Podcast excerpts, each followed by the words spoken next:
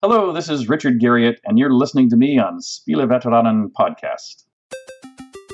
Herzlich willkommen zu einem neuen Spieleveteranen-Podcast. Hier plaudern mehr oder minder in Würde gealtete Spielebranchenkenner über Computer- und Videospiele von damals und heute. Und nun viel Spaß mit der neuen Folge. Spieleveteranen Podcast Nummer 91 legt los, volles Programm, tolle Gäste und wie ihr ganz am Anfang ja schon gehört habt, Richard Garriott ersetzt ab sofort Jörg Langer. Halt, Jörg, halt, halt, halt, halt. Moment, also so oh, sehr da ist er ja noch in der Leitung. Garriott mag, aber ich möchte es nicht von ihm ersetzt werden. Ja, und wir haben nicht nur diesen Stargast, sondern auch noch den Julian Eggebrecht, der als Nintendo Insider seit vielen, vielen Jahren und Factor 5 und so weiter und sicherlich Wertvolles zur Switch und auch zur Vorgeschichte und älteren Nintendo-Konsolen heute erzählen wird. Also das wird deswegen ein eigener Themenblock, weil wir mit Julian zusammen die Nintendo Gegenwart und auch die Vergangenheit ein bisschen aufarbeiten. Also Switch kommt gleich noch als Thema. Vorher wollen wir zwei noch mal kurz checken. Ist ja auch schon ein paar Wochen her. Was haben wir denn zuletzt so getrieben und gemacht?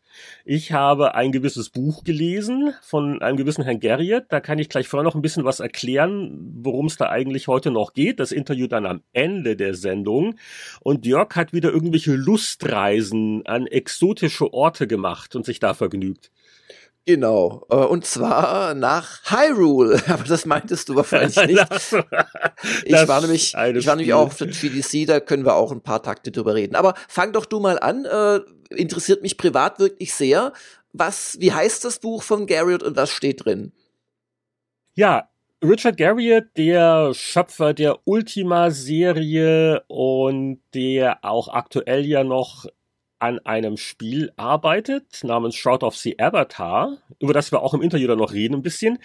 Der hat seine Autobiografie veröffentlicht, zusammen mit einem Ghostwriter hat er die verfasst und die trägt den Titel Explore, Create.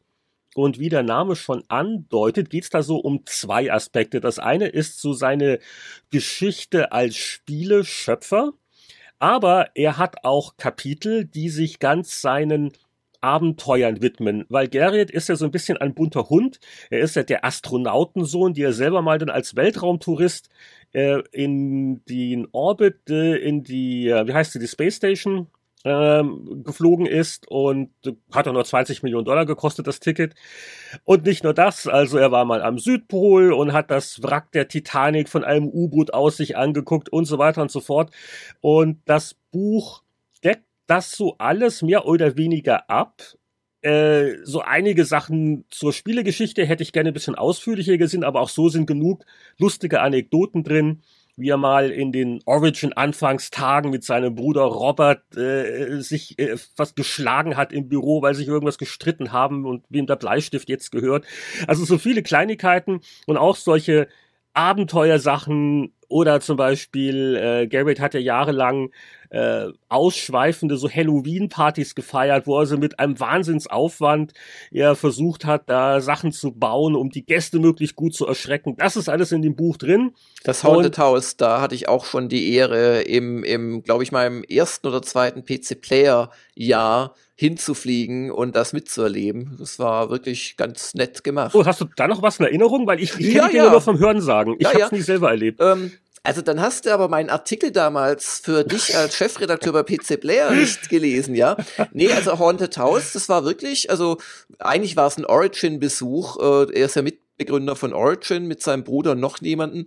Und er hat ähm, quasi, oder es war geladen zu einerseits so ein Roundup, auch zu Ultima Underworld schon und so, aber vor allem zu Wing Commander, das damals gerade fertig wurde und man hat dann auch Abendessen mit Mark Hamill und, und, und so weiter gehabt.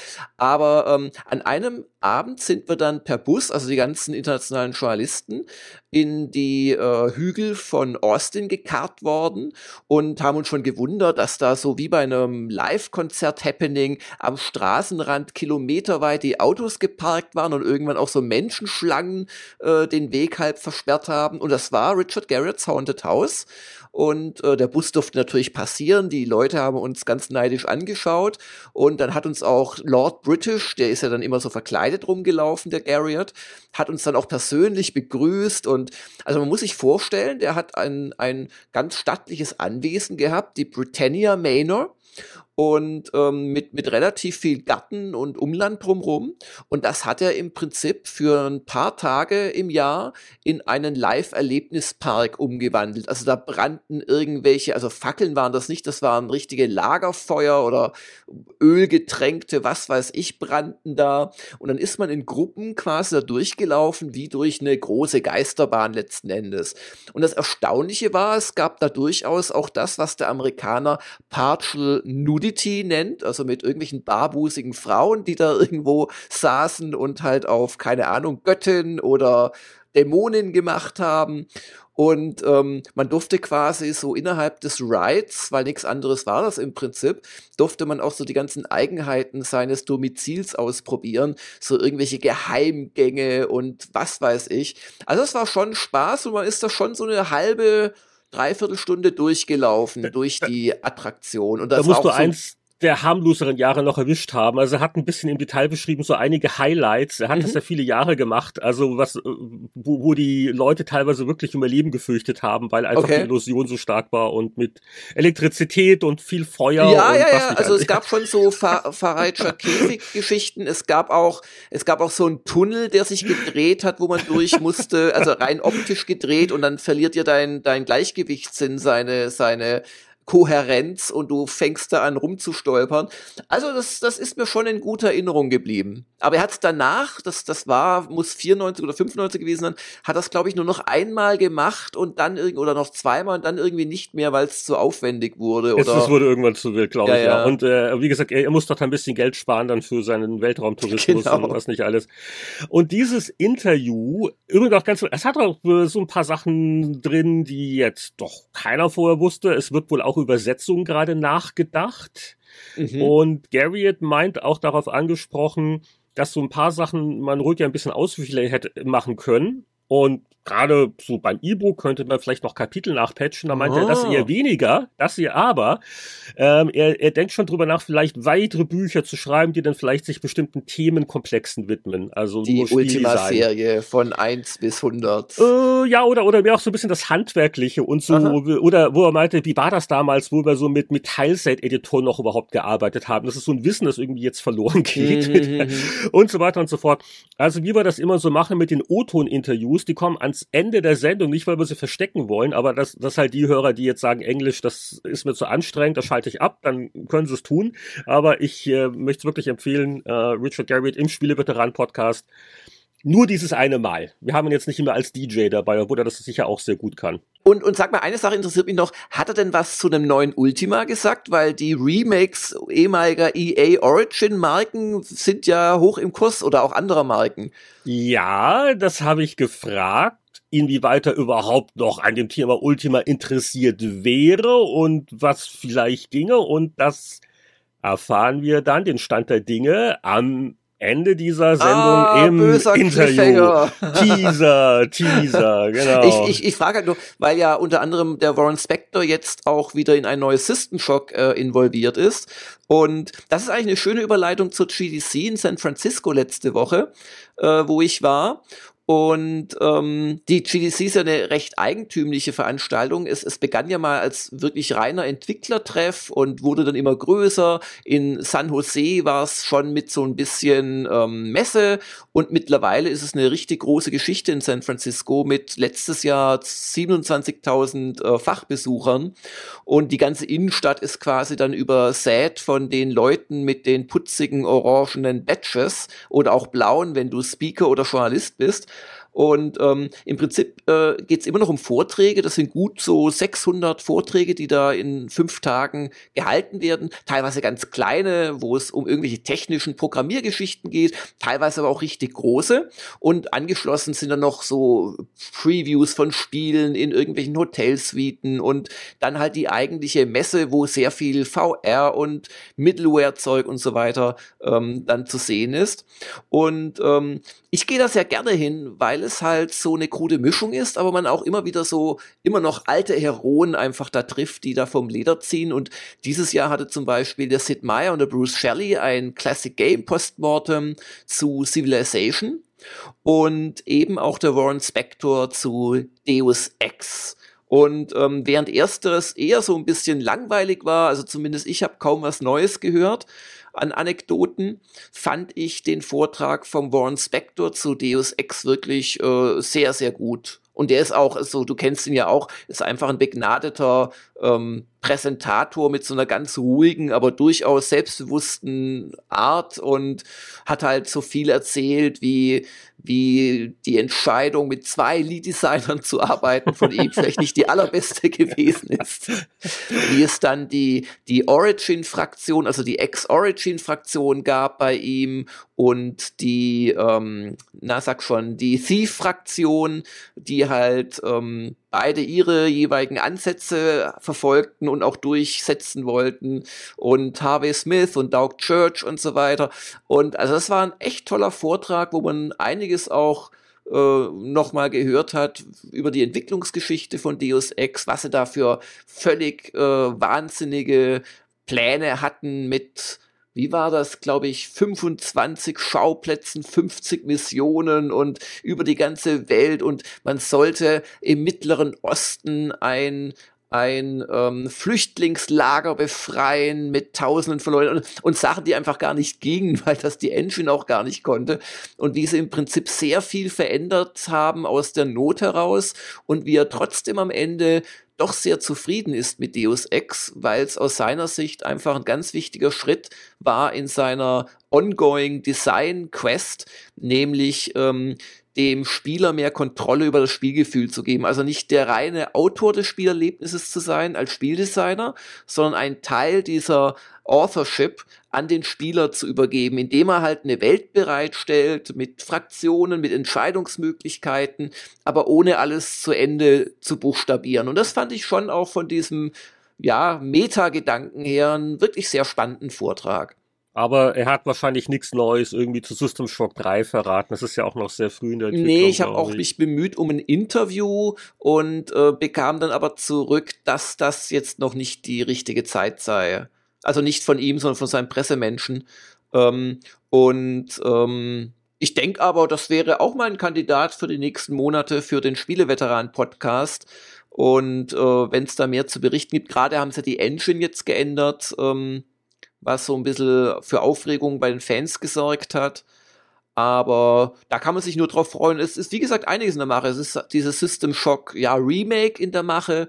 Es ist ja ein Tribut an Ultima Underworld äh, in der Mache. Und was gibt's sonst noch? Bard's Tale wird ja auch gemacht von Brian Fargo. Also es ist einiges so an, an alten Klassikern ist gerade im Remake oder Fortsetzungsstatus.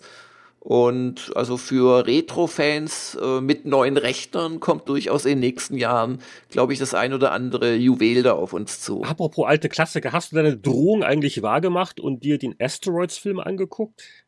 Ja, wobei das ist ja eher ein Asteroids Kurzfilm. Das habe ich im letzten Spieleveteran-Podcast mal so richtig missverstanden. Das lag aber auch daran, dass ich da gerade erst die Einladungsmail bekommen hatte. Also es handelt sich da um einen Kurzfilm. Kein ähm, Wunder bei dem Thema. Der kürzeste Film der Welt. Asteroid fällt auf Erde, schlägt ein. Äh, Nein, Credits also laufen. Dieser, der kürzeste dieser, Kurzfilm der Welt. Also mein Asteroids-Film, den ich im Unity Headquarters dann tatsächlich in voller Länge als VR-Erfahrung erlebte, die volle Länge waren, glaube ich, zwölf Minuten, ähm, äh, hat ein Ausrufezeichen dahinter.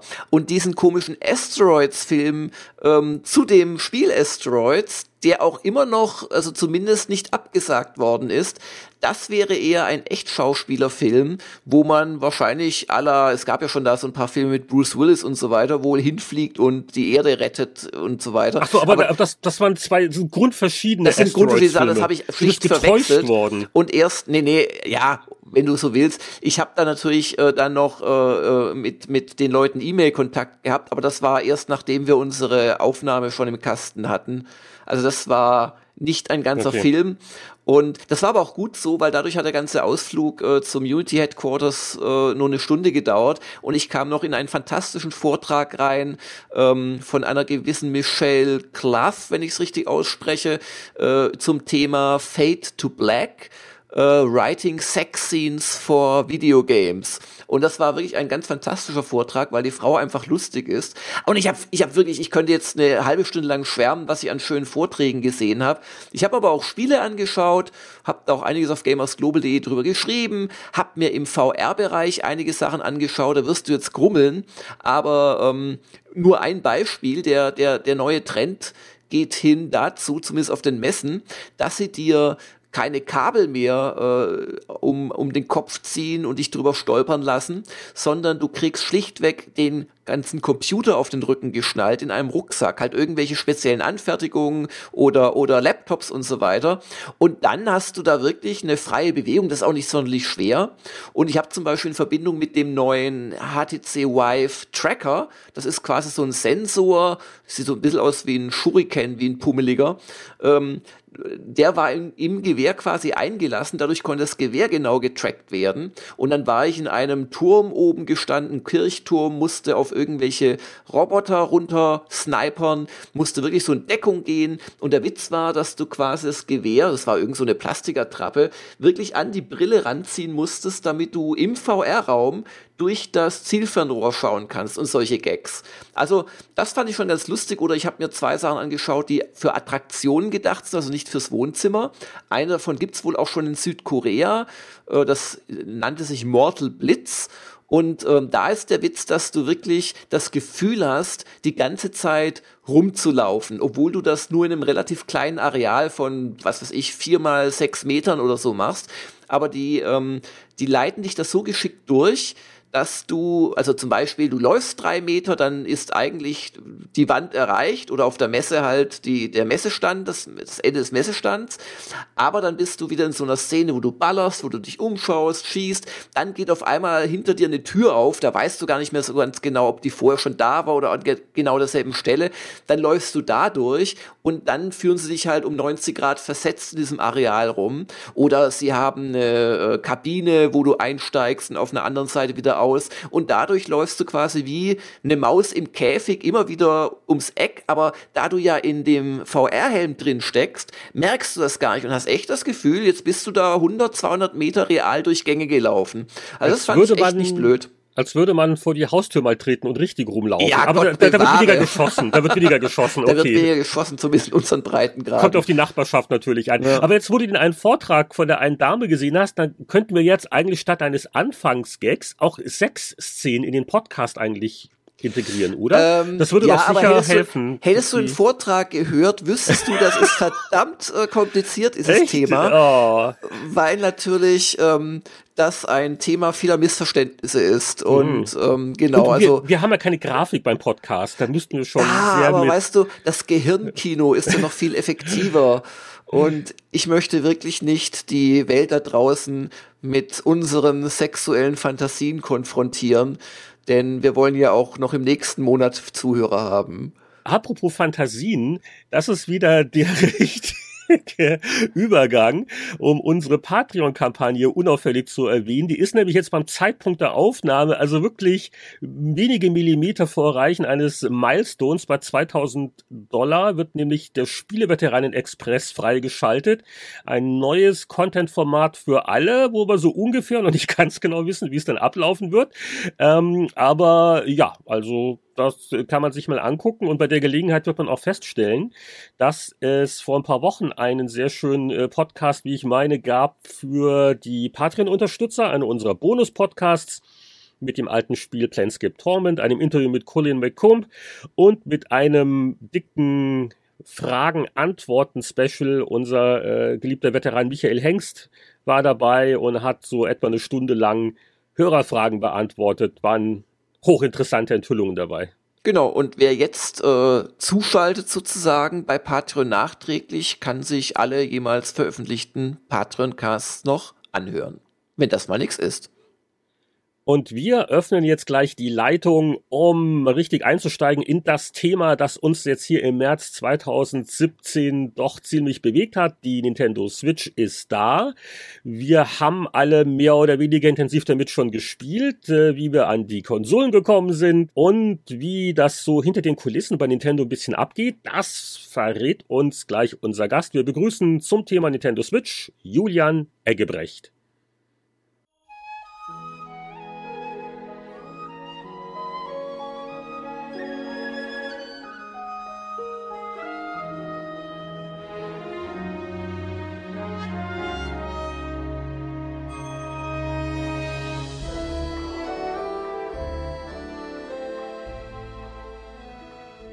Ja, diese Ausgabe des Spieleveteranen-Podcasts steht natürlich im Zeichen eines Hardware-Launches. Die Nintendo Switch ist jetzt äh, seit eins, zwei Wochen erhältlich und da haben wir uns für dieses Thema einen Nintendo Insider in den Podcast geholt. Ich begrüße ganz herzlich wieder mal bei den Spieleveteranen dabei Julian Eggebrecht. Halli, hallo.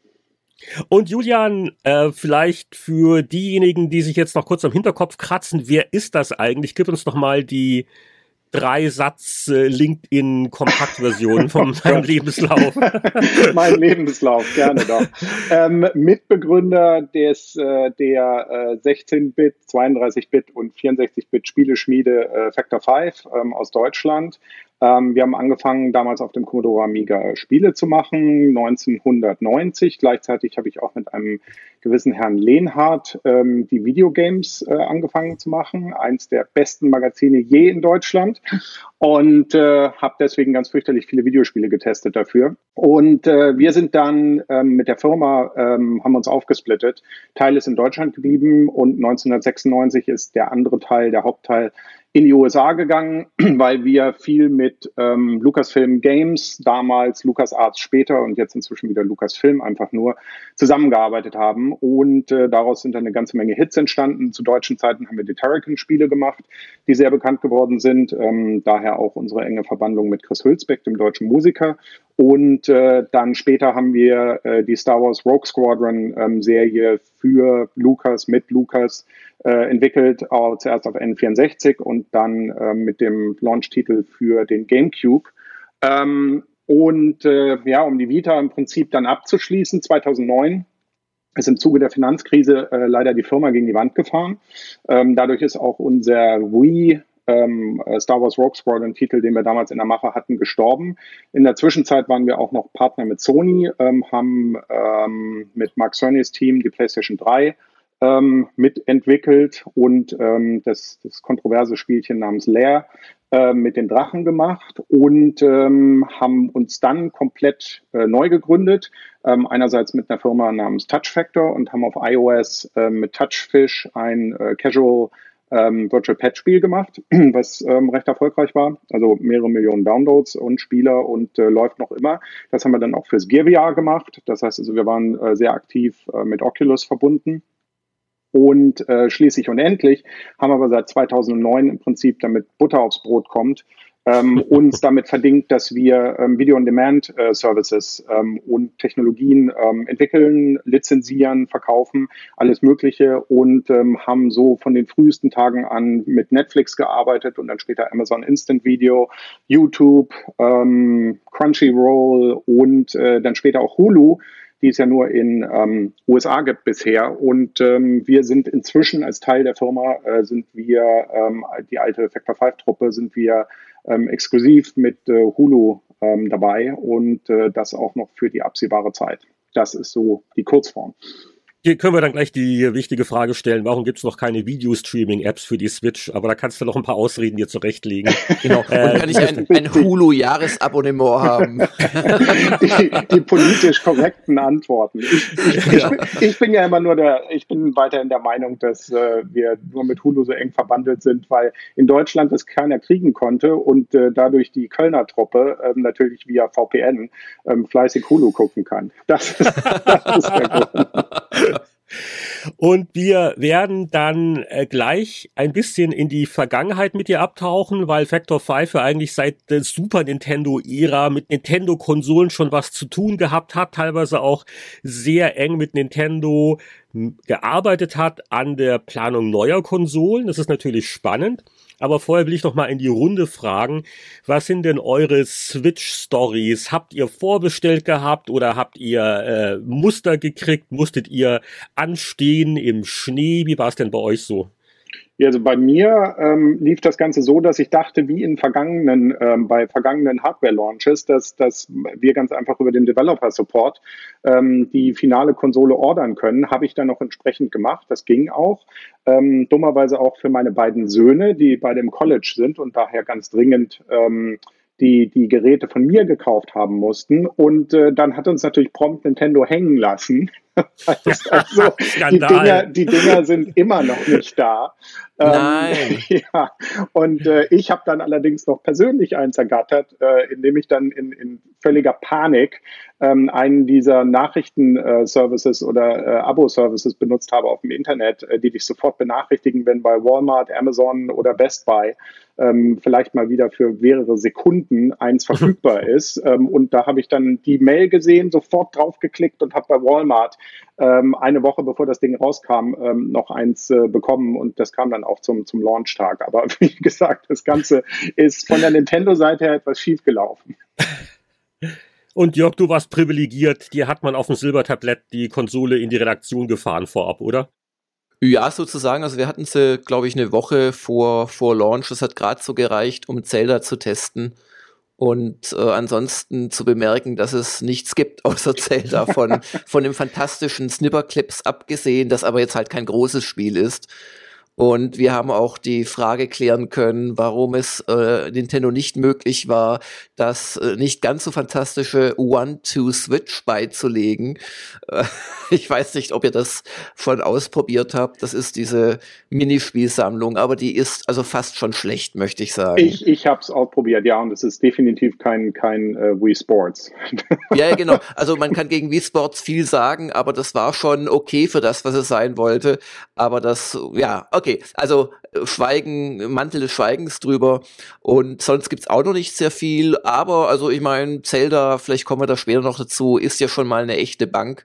Und es gab schon schlechtere Launch-Titel für, für Nintendo. Ja, das ich kann man wohl laut sagen kurz machen mit meinen dramatischen Geschichten. Ich hatte teilweise so drei Vorbestellungen gleichzeitig, nachdem es sich herausgestellt hat, dass die ursprüngliche Vorbestellung, dass äh, sie dann später das Datum korrigiert haben, weil sie das wirklich erst am 2. März dann aus dem Lager irgendwo im Osten des Kontinents über mit Bummelpost rausgeschickt haben. Und dann habe ich dann noch lange Rede kurzer Sinn, also am Freitagabend, am Launchtag dann wirklich noch hier in der Drogeriekette äh, bei bei London Drugs dann noch eine Switch ergattert und ähm, so ja. neben dem Nagellack neben dem Nagellack, ja, das war auch, äh, auch ein äh, Drama, aber das war mhm. also diese Glück, diese schönen Momente, wenn man dann stehen noch ein, zwei andere Leute neben einem, die auch ihre Konsole abholen und man, man grinst mhm. sich so verstohlen an, wir die die Unverbesserlichen, die wir müssen. Ja, aber die, die, das ist schon knappes Gut gerade. Also ich war extra ähm, am äh, Freitag, ich war ja da in San Francisco zur GDC und bin extra am örtlichen GameStop da an der Market Street vorbeigelaufen.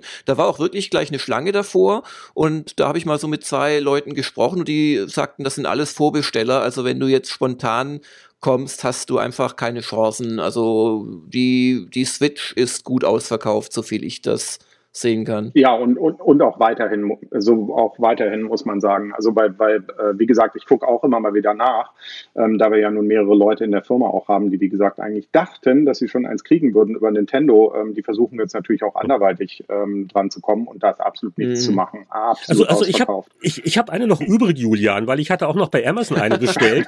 die wollte ich jetzt eigentlich wieder zurückschicken. Aber wir, wir können nach der Aufnahme können wir noch mal ein genau. Angebot machen. Genau. Du, du, du weißt schon, dass es äh, viele Leute gibt oder zumindest einige, die bestellen sich von Haus aus immer zwei oder ja, drei klar, Konsolen ja. und verkaufen dann auf Ebay weiter. Ja, ja, natürlich. Da sind die, da, du, da sind die Preise aber gerade bei 500 Dollar. Also ah, ich darf mal überlegen. Von ja, ja, ja, also Julia, du sprichst hier mit verarmten Computer schon. Nee, also ich, ich, ich halte davon gar nichts. Also wenn wie bei Heinrich äh, aus, aus, dem, aus, aus dem Drang heraus überhaupt eine zu bekommen, dann noch eine mehr kommt, das ist was anderes. Aber ich halte echt nichts von Leuten, die das quasi absichtlich oder semi-professionell machen. Weil die nehmen letzten Endes anderen die Konsole weg erstmal. Äh, meine Ausrede war wirklich die Stunde der Kritiker, weil das war kritisch, äh, dass ich am Wochenende ja, ja, Zelda nee, ich bin dir auch höchst dankbar, dass du den schuld. Aufwand gemacht hast. Ja, Nur wegen Jörg. Ja. ja, und äh, so, so die Alltagserfahrung, jetzt wollen wir gar nicht über Zelda reden. Ähm, äh, ich, ich Vielleicht zwei Sätze lege ich kurz vor. Äh, bei mir war jetzt auch die Woche echt blöde. Also ich habe schon Zelda auch dann weitergespielt und mache das auch relativ gerne. Gefällt mir jetzt auch nach ein paar Stunden äh, besser als in der ersten Stunde. Und ich spiele es eigentlich nur im äh, portablen Modus, also nicht am Fernseher angeschlossen. Liegt auch daran, dass ich jetzt die Woche ein bisschen Stress hatte und so mal abends im Bett vorm Einschlafen. Und da muss ich sagen, ich gewöhne mich gerade wirklich an diese Flexibilität, dass ich das Ding mm. einfach so mal rausnehmen kann. Und äh, es steuert sich auch besser, als ich gedacht habe. Die Ergonomie, die ganze Verarbeitung und äh, der Bildschirm sieht einfach nett aus. Das sind also eure Alltagserfahrungen. Also bei mir ist es im Prinzip genau dieselbe Geschichte. Ich habe angefangen äh, direkt an dem Samstag, glaube ich, ähm, oder an dem Freitagabend, Samstagmorgen zu spielen. Ähm, auch im portablen Modus natürlich, um, um das mal auszuprobieren, obwohl ich mir schon so dachte, na ja, also will ich jetzt wirklich die ersten paar Sekunden von dem neuen Zelda, ähm, das vom Himmel gefallen ist, äh, das tollste Spiel aller Zeiten, äh, laut, laut der laut Metacritic, ähm, äh, soll ich mir das wirklich ähm, auf dem kleinen Bildschirm geben. Aber im Endeffekt ähm, habe ich so angefangen zu spielen. Und genauso wie du, ist ganz interessant. Ich bin dann zwar tagsüber ähm, am Wochenende schon an den Fernseher gegangen ähm, und habe da gespielt und auch bestimmte Sektionen des Spiels stelle ich inzwischen ähm, fest, spiele ich lieber am Fernseher als im, als im Handheld-Mode. Aber genau das, das, was du auch gesagt hast, naja, da muss man dann mal ins, ins, ins Badezimmer, da nimmt man das Ding raus, ähm, was ja nur noch die Werbung in Deutschland zumindest herausgestellt hat, ähm, was durchaus ein Punkt ist. Oder aber eben, wie gesagt, im Bett morgens oder, oder ähm, abends äh, kann man dann auch noch mal ein bisschen spielen und ich spiele es mehr und mehr äh, portabel Kabel. Also das ist schon sehr interessant. Und wie gesagt, diese Geschichte, also zum Beispiel äh, Sniffer-Clips und, und 1, 2, 3 Switch, brauchst du natürlich überhaupt nicht am Fernseher, das ist, das ist unnötig. Aber bei Zelda habe ich so Sektionen, gerade zum Beispiel in den, äh, in den Shrines teilweise, da spiele ich lieber gerne auf einem, auf einem größeren Bildschirm. Also mich hat überraschenderweise äh, auch so die Erkenntnis ereilt, es ist schön, wenn die Kinder vom Sport kommen und äh, Fernseh gucken wollen und man sitzt schon da und spielt, ähm, dass man das Ding einfach umswitchen kann. Das ist wirklich sehr praktisch. Ich bin äh, noch nicht so ganz warm mit dem portablen Teil, weil die Grafik schon auch ein schlecht ein Stück schlechter ist. Also sie haben irgendwie überhaupt keine Kantenglättung auf dem äh, portablen Teil. Das fällt ein bisschen auf. Also ich bin jetzt wirklich keine Grafikhure und, und acht auf solche Sachen normalerweise, aber die wunderschöne Open World sieht halt so ein bisschen weniger wunderschön aus.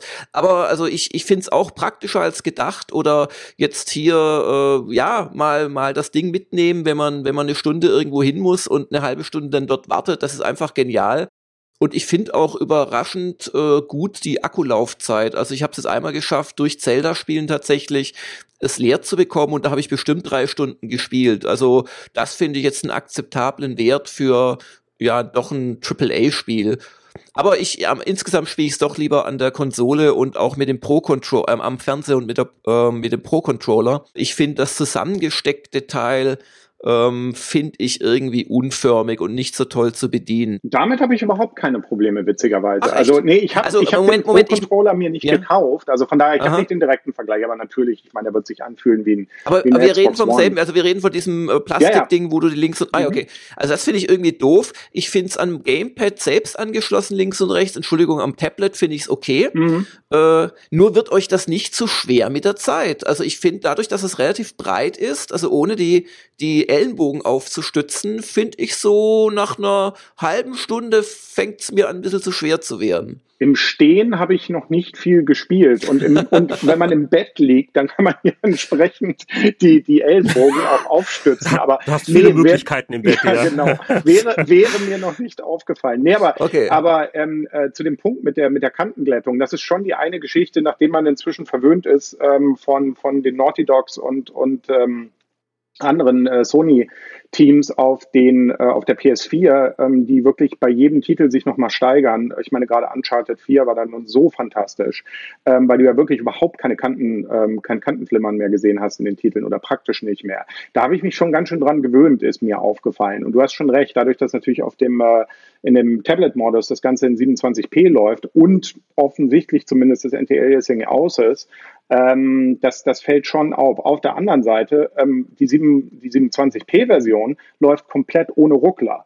Also ich habe bisher kein, richtig, ich hab ja. keinen einzigen Framerate-Drop von 30 ja. runter auf 20 gesehen, während, und das finde ich schon ein bisschen schlapp, während du das äh, in der, in der ähm, Version im, äh, am Fernseher schon relativ häufig hast. Also nicht so, dass es mich jetzt extrem stören würde. Die meisten Open-World-Spiele haben das ähnlich und es ist viel weniger natürlich als, äh, als zum Beispiel ein GTA oder sowas. Aber nichtsdestotrotz ist es schon ein bisschen komisch, dass eigentlich das Ding flüssiger ist im portablen Modus. Aber offensichtlich ist der Unterschied zwischen 27p und 900p, ähm, macht dann doch die GPU ähm, langsam genug, dass es ihnen mal so ein bisschen mhm. in die Knie geht. Hätte Nintendo vielleicht einfach noch eine, was ist das, Tegra heißt da, ne? Chip-Generation vielleicht ja, warten genau. sollen? Müssen wir uns da jetzt Sorgen machen über die Zukunftssicherheit? Nö, das Ding ist also von der, von der Performance her liegt es irgendwo zwischen ähm, äh, Wii U und der Xbox One, ähm, was ja echt passabel ist für ein, für ein Handheld. Ähm, hm. Und da würde ich mir eigentlich keine Sorgen machen. Also ähm, wir haben da schon recht umfangreiche Tests gefahren und alles und das ist schon sehr schön. Ich meine, irgendwelche ähm, Leutchen auf dem Internet, ähm, Nintendo-Fanboys hatten sich versprochen, dass da eine, dass da eine PS4 ähm, schlagende Performance kommen würde, ist natürlich völlig mm, absurd. Das war, das, das war, nie, war nicht, das war nicht in den Karten. Ähm, deswegen, also ich mache mir da eigentlich keine Sorgen. Ähm, man darf ja auch nicht vergessen, ich meine, das Zelda-Team war unter mächtigem Druck, das ganze Ding auch rauszukriegen. Also die sind, die hatten natürlich viel Zeit, aber also zum Beispiel, um ein bisschen aus dem Nähkästchen zu plaudern, die finalen Clock Rates, also praktisch wie schnell ähm, der, die CPU und die GPU laufen, sind A relativ flexibel und ähm, waren B ähm, durch das gesamte letzte Jahr und eigentlich bis kurz vor dem Launch ähm, immer noch am Hin- und Herspringen. Das heißt also, A, ich würde es nicht unbedingt ausschließen, dass zum Beispiel, wenn Nintendo rausfindet, dass im Fernsehmodus sie es noch ein bisschen höher drehen können, das könnten sie durchaus mit einem, mit einem OS-Update machen. Das, damit mhm. natürlich könntest du das ausgleichen. Und B, Natürlich kennt man noch nicht alle Tricks ähm, von, der, von der Hardware. Ähm, ich meine, alleine wenn jetzt zum Beispiel Mario Kart äh, zum Beispiel 60 FPS ähm, absolut sauber in 1080p liefert, was es ja wohl tun wird nach den Ankündigungen, ähm, kann ich nur sagen, also hui, das ist mir dann schon, schon genug. Also da mache ich mir eigentlich keine hm. Sorgen. Ja, und ich muss auch sagen, also Zelda ist für mich auch am Fernseher, übrigens wahrscheinlich hast du da den kritischeren und geübteren Blick, also so gut wie ruckelfrei ja, ja. und sieht, sieht auch echt toll aus. Also es ist natürlich ein Look, der jetzt nicht gerade mit den höchst äh, detaillierten Texturen glänzt oder wahnsinnig wahnsinnig vielen Objekten gleichzeitig, aber es ist einfach so ein toller Stil und es ist auch so viel los und so viel Details überall zu sehen und dann das Zusammenspiel von Wolken, die über den Himmel geweht werden und Lichtstrahlen, die durchbrechen mhm. und Morgenröte ja. und Wind. Also ich finde das ein wunder, wunderschönes Spiel und ich also ich habe mich noch keine Sekunde gefragt, würde das jetzt auf der PS4 besser aussehen oder ein tolleres Spiel sein. Also da, da mache ich mir überhaupt keine Sorgen. Nee, das kann ich auch nur sagen. Also jetzt mal ganz ehrlich, weil ich meine, es kam ja zum, zum fast zum selben Zeitpunkt kam ja Horizon raus. Ähm, und klar, natürlich hat, hat äh, die Protagonistin bei Horizon ähm, äh, 20.000 Haarsträhnen mehr, die, äh, die in der Sonne ähm, rummachen und die Texturen.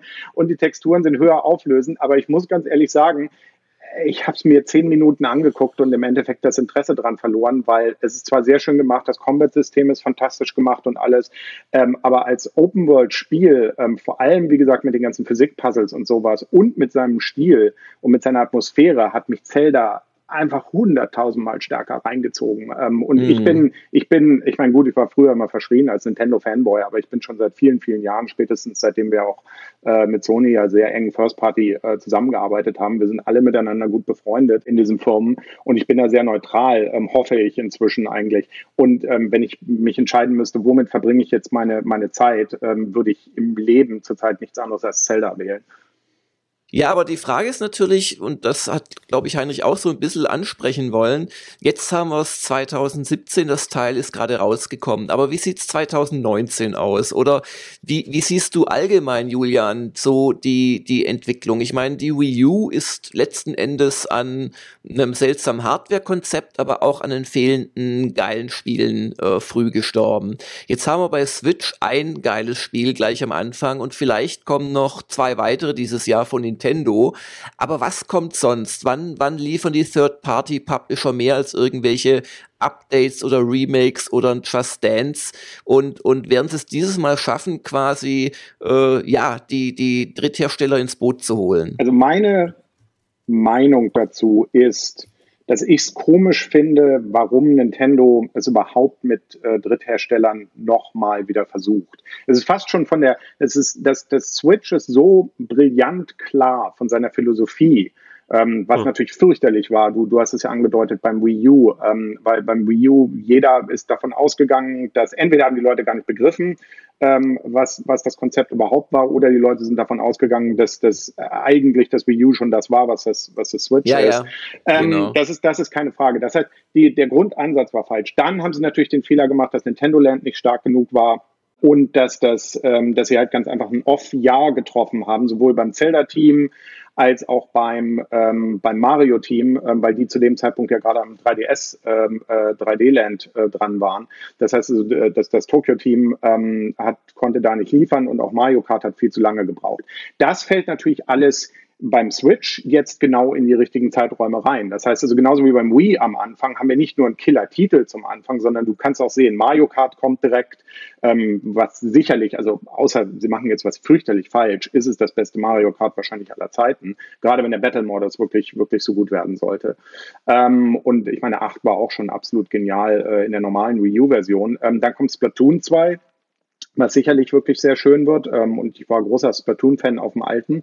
Und ähm, wenn, wenn ähm, das Tokyota ähm, Mario-Team es jetzt nicht in den Sand gesetzt hat, das sind immerhin die Leute, die ähm, die Mario Galaxy gemacht haben und alles, ähm, dann dürfte das Universe ja auch fantastisch werden. Die darauffolgenden Jahre, da mache ich mir eigentlich weniger Sorgen, weil es ist bei Nintendo ist immer dieses Problem das erste Jahr. Wenn sie im ersten hm. Jahr ihre, und das war eigentlich auch die, ähm, die Philosophie dahinter, dass sie es hinkriegen müssen, im ersten Jahr so viele guten Titel abzuliefern, dass dann die Konsole draußen ist und dadurch, dass sich jetzt natürlich dann auch alle Teams von Nintendo nur noch auf Switch konzentrieren können, ähm, kommt natürlich auch in den darauffolgenden Jahren ähm, deutlich mehr Output. Aber um mal zurückzukommen auf die Third Parties, warum Third Parties? Warum haben sie es, warum haben sie wieder diese ähm, dieses, dieses, diese, diese, dieses PowerPoint-Folie mit den vielen Logos. Richtig, ne? genau. Die, dieses, diese Third-Party-Obsession, nur um dann von EA die hundertste schlechte ähm, Portierung von, von einem FIFA oder von äh, Madden, äh, Football und, und solchen Geschichten reingedrückt zu kriegen. Ich verstehe es nicht ganz, warum Nintendo,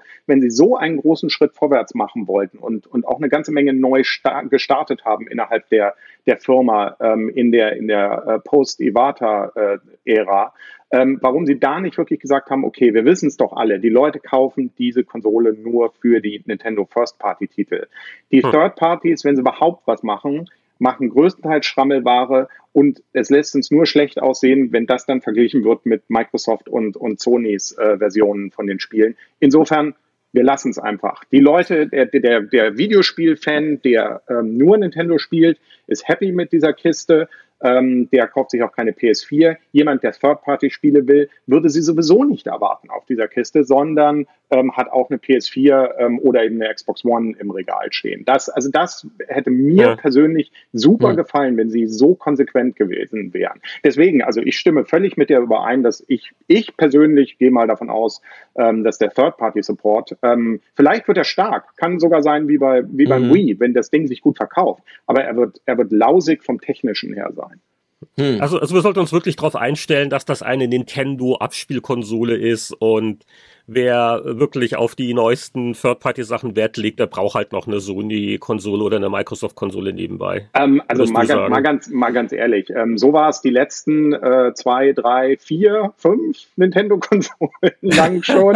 wenn, wenn wir mal ganz ehrlich sind. Ich meine, das war Im doch, Prinzip seit dem Gamecube, nein, wenn man nein, mal nein, ehrlich nein, nein. ist, seit oder? Dem, seit dem N64. Du erinnerst, erinner dich doch mal ans N64. Mit dem N64 durch die Cartridge-Entscheidung Mm. sind sie ja und, und durch die extrem komplizierte Hardware-Programmierung Mm. zu dem Zeitpunkt vom N64. Und Sony Ja, ja, du hast recht. Ich, ich, ich habe mir gerade überlegt, was habe ich auf dem N64 gespielt und das war genau, Zelda, das Mario. war Mario 3D, das war Zelda und ganz wenige andere. Rare-Sachen noch, Ja. ne? Ja, ja. Ja.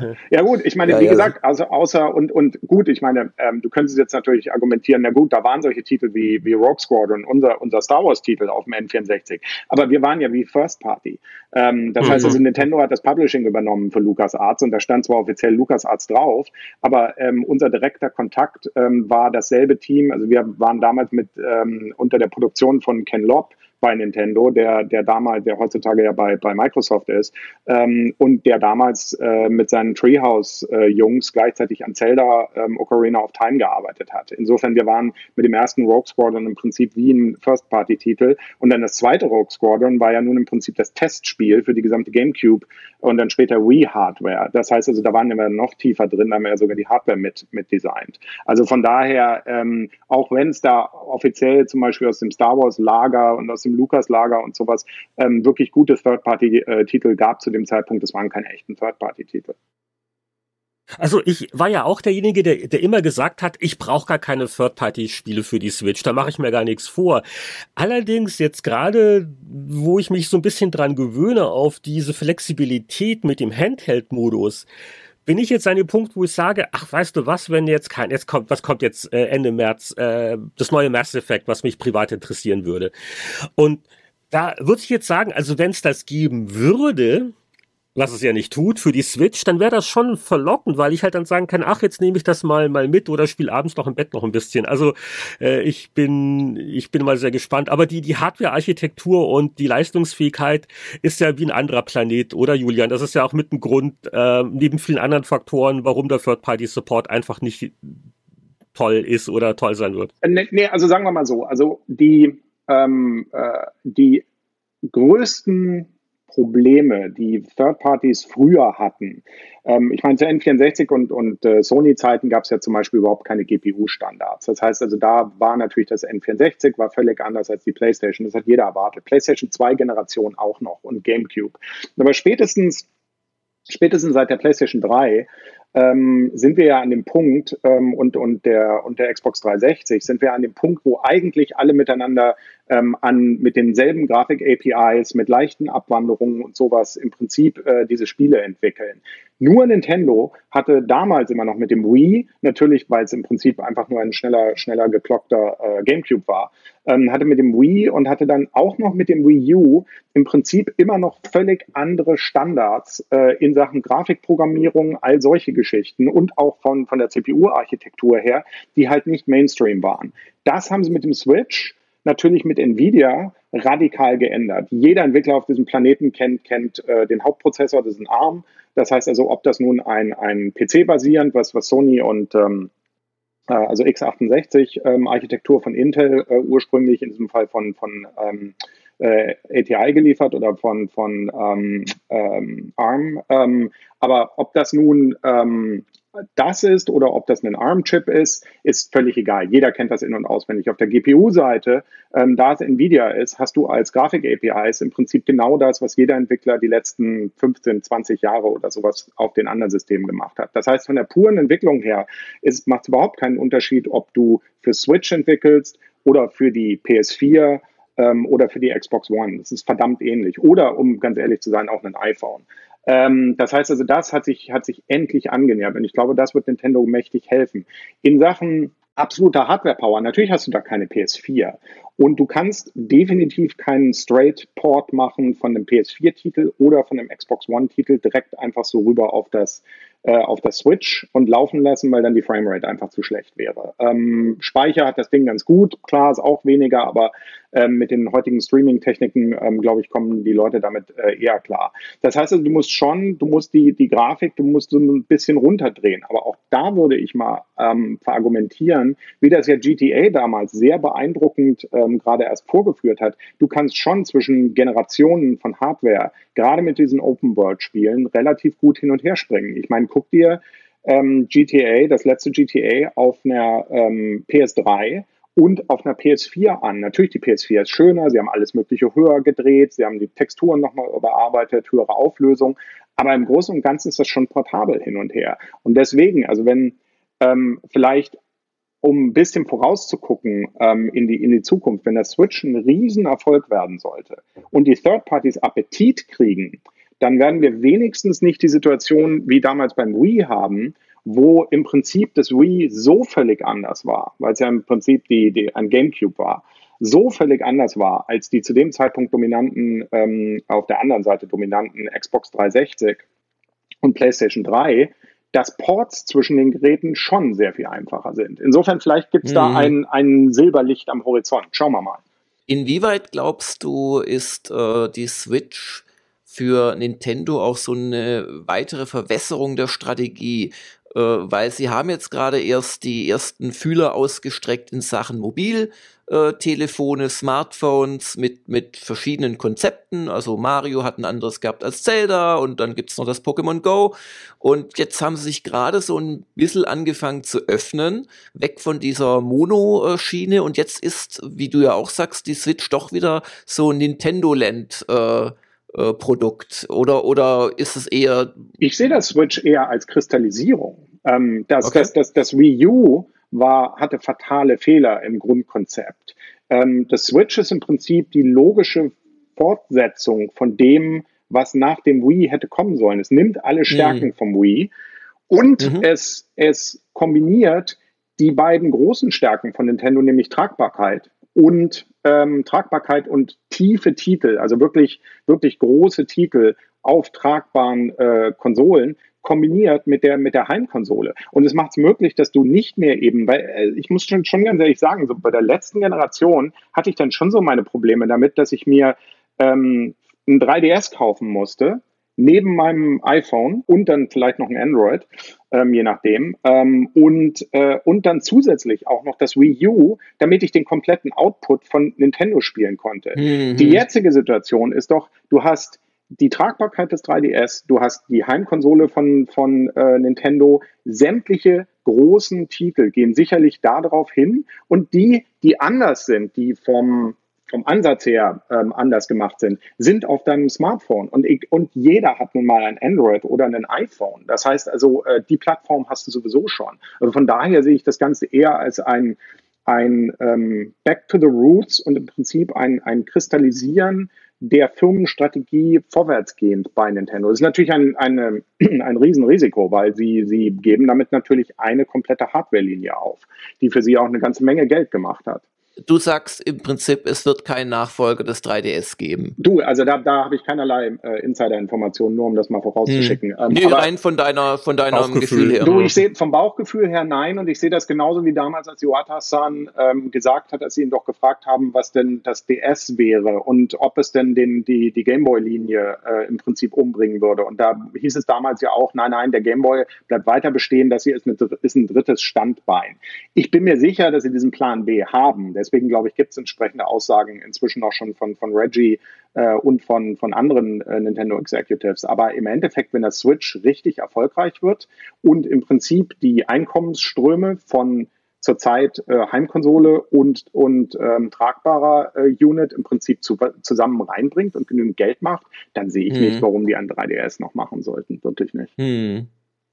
Jetzt hast du schon vorhin gesagt, Stichwort Back to the Roots. Ihr habt ja bei Factor 5 schon in den, glaub, frühen 90ern für Super Nintendo entwickelt.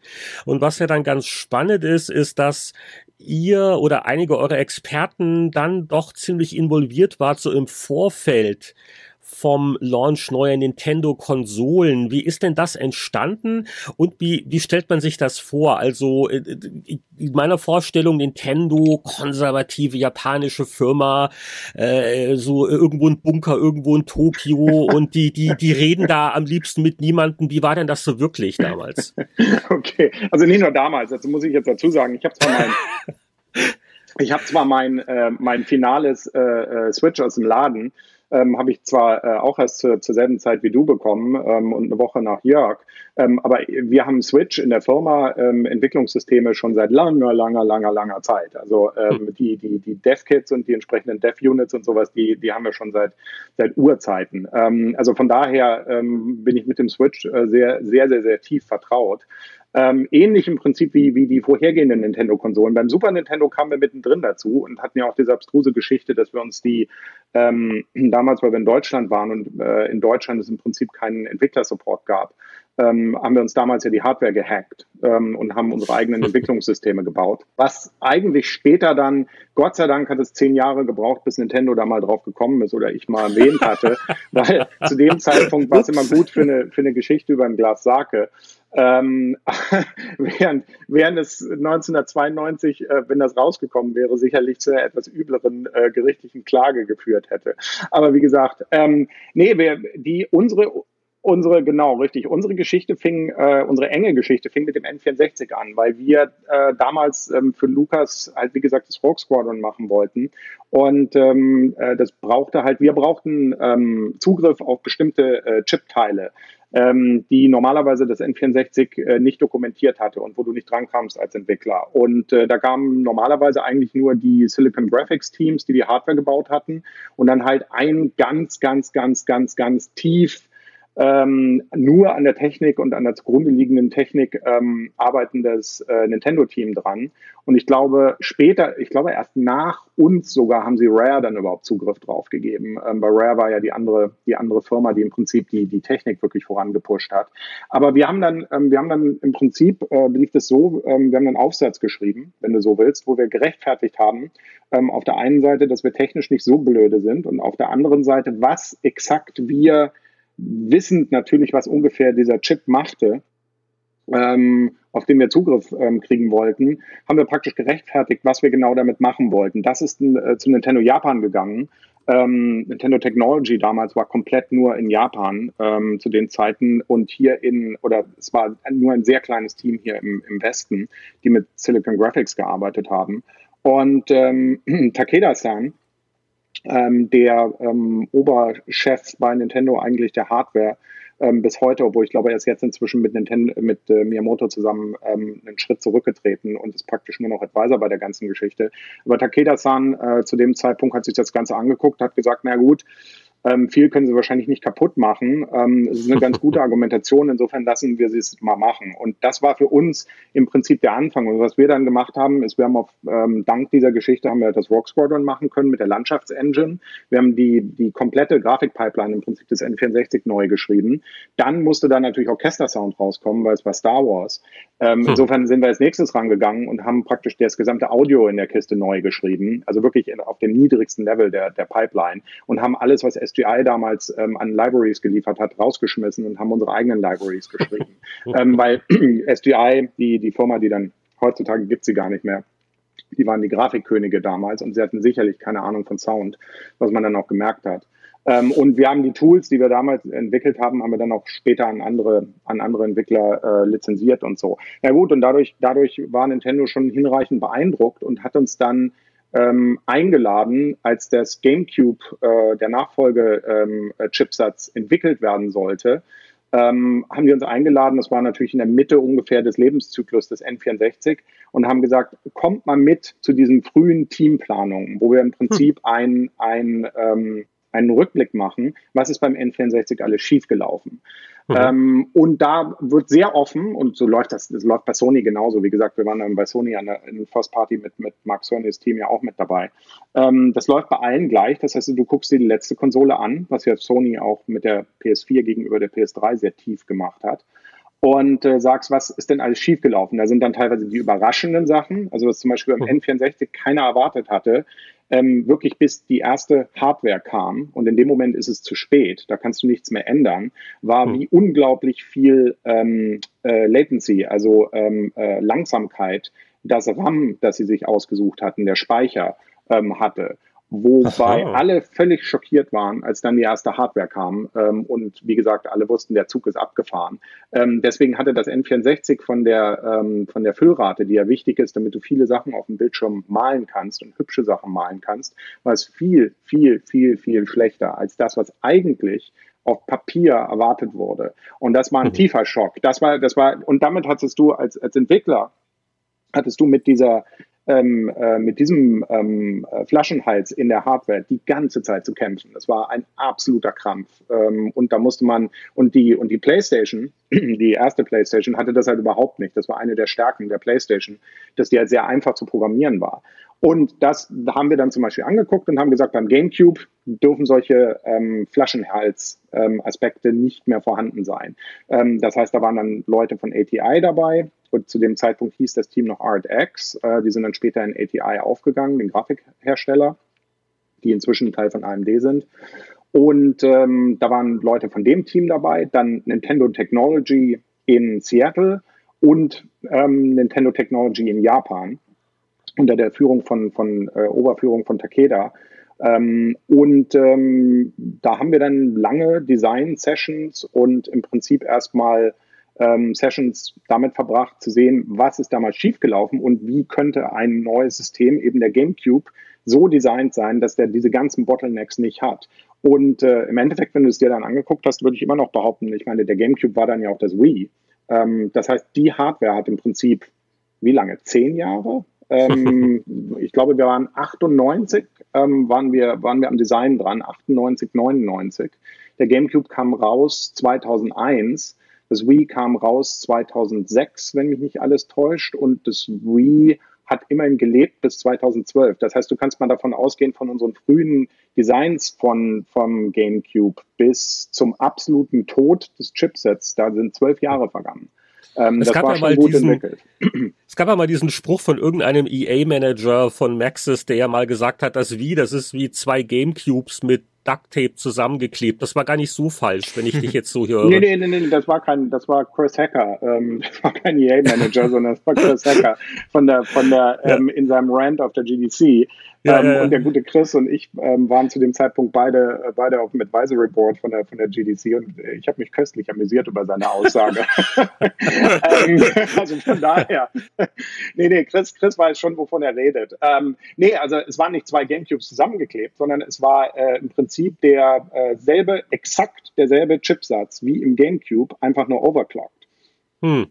Ähm, das waren, okay. Da waren keine zusätzlichen Chips oder zusammengeklebt oder irgendwas. Das war einfach nur derselbe Chipsatz, der natürlich jetzt fünf Jahre später so klein produziert werden konnte, weil die, äh, die Produktionsnodes ähm, werden ja immer kleiner. Das ist ja auch der Trick, warum Apple und, und äh, Google immer mehr ähm, auf praktisch dieselbe Fläche kriegen in den, in den äh, Handhelds zurzeit oder das Switch eben auch äh, inzwischen die Performance haben kann, die es hat. Und dadurch, dass natürlich die, die äh, Manufacturing Nodes kleiner geworden waren über die Jahre, konnten sie, ähm, äh, einer der Vorteile ist, dadurch kannst du die Clock äh, hochdrehen von den Chips. Das heißt also, was du da drin hattest im Wii, war nichts anderes als das, was im GameCube war. Es war bloß kleiner und dadurch ähm, hat es weniger Hitze abgegeben und dadurch konnten sie es äh, doppelt so schnell, wenn mich nicht alles täuscht, ähm, äh, von der, von der hm. Clock Rate her laufen lassen. That's it. Das war's. Nicht mal zwei zusammengeklebt. Aber ich, ich bin jetzt doch erstaunt, dass Nintendo schon in den 90ern noch so relativ offen war und da wirklich externe Leute auch mal reingeholt hat. Ähm, ja gut, ich meine, du darfst nicht vergessen, sie haben ja, sie haben ja äh, die, das Entwicklungsteam bei Nintendo hat ja schon ähm, zu 3D-Zeiten, also zu N64, als im Prinzip 3D losging, ähm, das passierte ja als allererstes mit Star Fox. Und wenn du dich mal erinnerst, Star Fox, das allererste 3D-Spiel äh, von Nintendo äh, für zu Hause, ist ja vom Entwicklerteam her von Just Sense Argonaut hm. Software hm. entwickelt worden. Hm. Die wurden alle rüber verfrachtet unter der strengen Fuchtel von Miyamoto-san in, in äh, Kyoto und, und äh, haben dort entwickelt. Aber das war ja das Argonaut-Team, ähm, das ursprünglich den, den Super FX-Chip entwickelt hat und dann an Nintendo lizenziert hat, was im Endeffekt dann auch die, die, ganze, die gesamte, praktisch das Know-how bei Nintendo erstmal losgetreten hat an 3D. Und äh, daher hat im Prinzip die ganze Nintendo-Truppe ähm, einen von 0 auf 100 gekriegt, weil die waren natürlich alle noch im 2D-Land, während natürlich Sega zu dem Zeitpunkt schon ähm, und auch Namco ähm, schon in den Spielhallen ähm, 3D-Automaten hatte und deswegen viel mehr 3D-Know-how hatte. Das hatte äh, Nintendo ja nicht, weil die waren nicht in der Spielhalle. Das heißt, die brauchten immer schon außerhausige Teams, die ihnen da mhm. geholfen haben. Und das war Argonaut zuerst und dann bei der Hardwareentwicklung dann später natürlich die entsprechenden Spezialisten, die die äh, SGI zuerst, ähm, die die Chips mitentwickelt haben ähm, und äh, und dann später, wie gesagt, das ist, das sind im Prinzip immer dieselben Leute gewesen. Wenn du mal, wenn du das Team von SGI weiterverfolgst, das wurde geleitet von einem Mann namens Howard Cheng. Howard ähm, hat dann Jahre später war der der Kopf von, und ich glaube, es ist bis heute, von Nintendo Technology in Seattle. Das heißt also, die, die gesamte hm. Truppe, hm. praktisch das, das Wissen, wie im Prinzip die vom N64 bis hin zum, zur, zu den neuesten Plattformen, wie das alles gelaufen ist, das ist immer gleich geblieben. Und auch Nvidia war auch schon mal im Rennen, weil nämlich das 3DS, das ist damals, ist es später mal rausgekommen, deswegen ähm, kann ich inzwischen drüber reden, auch das äh, 3DS sollte ursprünglich ein Tegra-Chipset äh, haben. Mhm. Das haben sie dann aber in letzter Sekunde gekillt, weil die erste Tegra noch zu langsam war. Weil die erste Tegra hatte nämlich genau dieselben Macken, die im Prinzip äh, das N64 gehabt hatte. Und das wäre ein Desaster gewesen, mhm. wenn Nintendo die Tegra damals schon genommen hätte. Das heißt also, auch diese Verbindung mit, mit Nvidia existiert auch schon seit vielen, vielen, vielen Jahren. Hm. Wie ist das jetzt so in der Neuzeit? Ihr macht ja jetzt nicht mehr Spiele, sondern Anführungszeichen nur noch Video-Streaming-Apps, was sicher nicht ganz trivial ist, aber ähm, äh, hat man da immer noch so einen engen Draht? Äh, habt ihr also auch im Vorfeld der Switch-Konzeption da Input gegeben mhm. oder ist das alles noch top secret? Nee, nee, nee, nee. Also ähm, äh, bei uns hat sich eigentlich im Verhältnis mit den, mit den First Parties äh, sowohl mit Nintendo ähm, als auch im gewissen Sinne mit Sony nicht viel geändert. Also ähm, äh, ich meine, gut, ähm, bei Sony sind wir vielleicht nicht ganz so früh dabei gewesen wie seinerzeit zu, zu PS3-Zeiten, als die PS4 kam, aber auch schon, schon genauso früh wie im Prinzip, wenn die ersten Spieleentwickler gebrieft werden, dann werden wir auch normalerweise gebrieft ähm, über die ganzen Geschichten ähm, und was, was die Hardware ähm, haben wird. Wir kriegen auch immer die, die frühesten Entwicklungssysteme schon. Ähm, denn du darfst nicht ganz vergessen, ich meine, Video-Streaming, einerseits das Streaming, testet natürlich ähm, ganz heftig die Pipeline. Und man muss natürlich von vornherein auch gleich sehen, schafft man es denn auch 4K zu streamen, all solche Geschichten und HDR und, und all die Technologien, die heutzutage ähm, äh, da rumfliegen. Ähm, das heißt, es ist schon nicht ganz trivial. Andererseits äh, testen wir natürlich auch ähm, viele Sachen, die ähm, die andere, die Spieleentwickler überhaupt nicht anfassen. Denkst du, ein Spieleentwickler würde je anfangen, den ähm, Video-Decoder-Chip ähm, zu testen, solche Sachen? Weil das, das Switch hat nicht, das ist ja alles in der Hardware drin. Das muss getestet werden, weil wenn da irgendwas kaputt ist an der ganzen Geschichte ähm, und äh, dass, dass jemand auf dem Low-Level nicht testen kann, dann kriegst du diese, diese High-Level-Applikationen, die dann später kommen und die nur äh, reine HTML5 und, und Web-Applikationen sind und sowas, die funktionieren dann überhaupt nicht. Und teilweise machen das natürlich Nintendos interne Teams, aber teilweise sind sie, sind sie auch immer ganz glücklich, dass sie wissen, dass sie uns die frühesten Prototypen immer schicken können und von uns erstmal hm, das Ganze aus der Perspektive von dem, von dem Video-on-Demand-Studio ähm, äh, äh, kriegen. Und da wir bei Hulu zum Beispiel zurzeit an an Livestreaming arbeiten, ähm, haben wir zurzeit auch diese schöne Perspektive, dass wir praktisch das gesamte Feld abdecken. Das heißt also, ähm, wir müssen, das ganze Ding muss livestreamen. Wir machen ja auch die gesamte VR-Geschichte bei Hulu. Das heißt also, die ganzen VR-Apps für Gear VR und, und ähm, für Rift und für die ganzen Sachen, ähm, die sind natürlich auch alle von uns entwickelt. Und da arbeiten wir natürlich auch immer noch mit Echtzeit 3D. Und die ganzen Hersteller, sei es nun ein Oculus, sei es nun Google mit Daydream jetzt gerade, schicken uns immer ihr gesamtes Zeug sehr, sehr, sehr, sehr früh. Ähm, äh, ganz einfach, weil sie halt wissen, dass wir Low-Level-Leute sind. Ähm, und da sehr viel Erfahrung haben und sie halt nicht irgendwelche Bug-Reports äh, zurückkriegen, wie funktioniert nicht äh, fix das mal, äh, sondern, mhm. sondern richtig was, was tiefergehendes. Und hier äh, die und die, die und äh, das und das Detail funktioniert zurzeit nicht, könnte vielleicht das und das kaputt sein. Hm. Aber Julian, wenn du da so in der Low-Level-Basis ähm, äh, drin steckst von gerade diesem ganzen Videostreaming-Thema, kannst du mir erklären und den Zuhörern, warum es jetzt zum Beispiel bei Switch nicht von Start weg einen Browser gibt und einen Streaming-Service? Das ist ja jetzt angekündigt auch, dass es kommen wird. Aber warum kann man sowas nicht zum Start hinbekommen? Also mehrere, mehrere Gründe. Erstens, äh, teilweise sind es politische Gründe, da, da kann ich natürlich nicht näher drauf eingehen. Ähm, aber ähm, es, gibt auch, es gibt auch ganz klare technische Gründe. Also erstmal, wenn du dir anguckst, die große Achillesferse des Wii U, um da mal praktisch jetzt die, die, den Rückblick zu machen. Mal abgesehen vom Konzept her, was ja wirklich schlimm war, war das Operating-System, ähm, wenn man mal mhm. ganz ehrlich ist. Und da waren viele Leute auch bei Nintendo sehr ehrlich darüber. Und da war das Kind auch relativ früh schon so tief in den Brunnen gefallen, ähnlich wie damals bei der N64 Hardware, ähm, dass im Prinzip äh, der gesamte Zug auf die Wand äh, zufuhr und dann am Tag eins, wenn wir uns alle noch an den ähm, 12-Stunden-Update, den man erstmal machen musste, ja. als das Wii U rauskam. Ähm, ich meine, in dem Moment, als das, als das Ganze kam, also ich, ich kann mich noch gut erinnern, dass wir ähm, wir hatten als Launch-Titel hatten wir Hulu damals ähm, und äh, Verizon Redbox Streaming Service ähm, und ähm, ich glaube, da war noch was Drittes.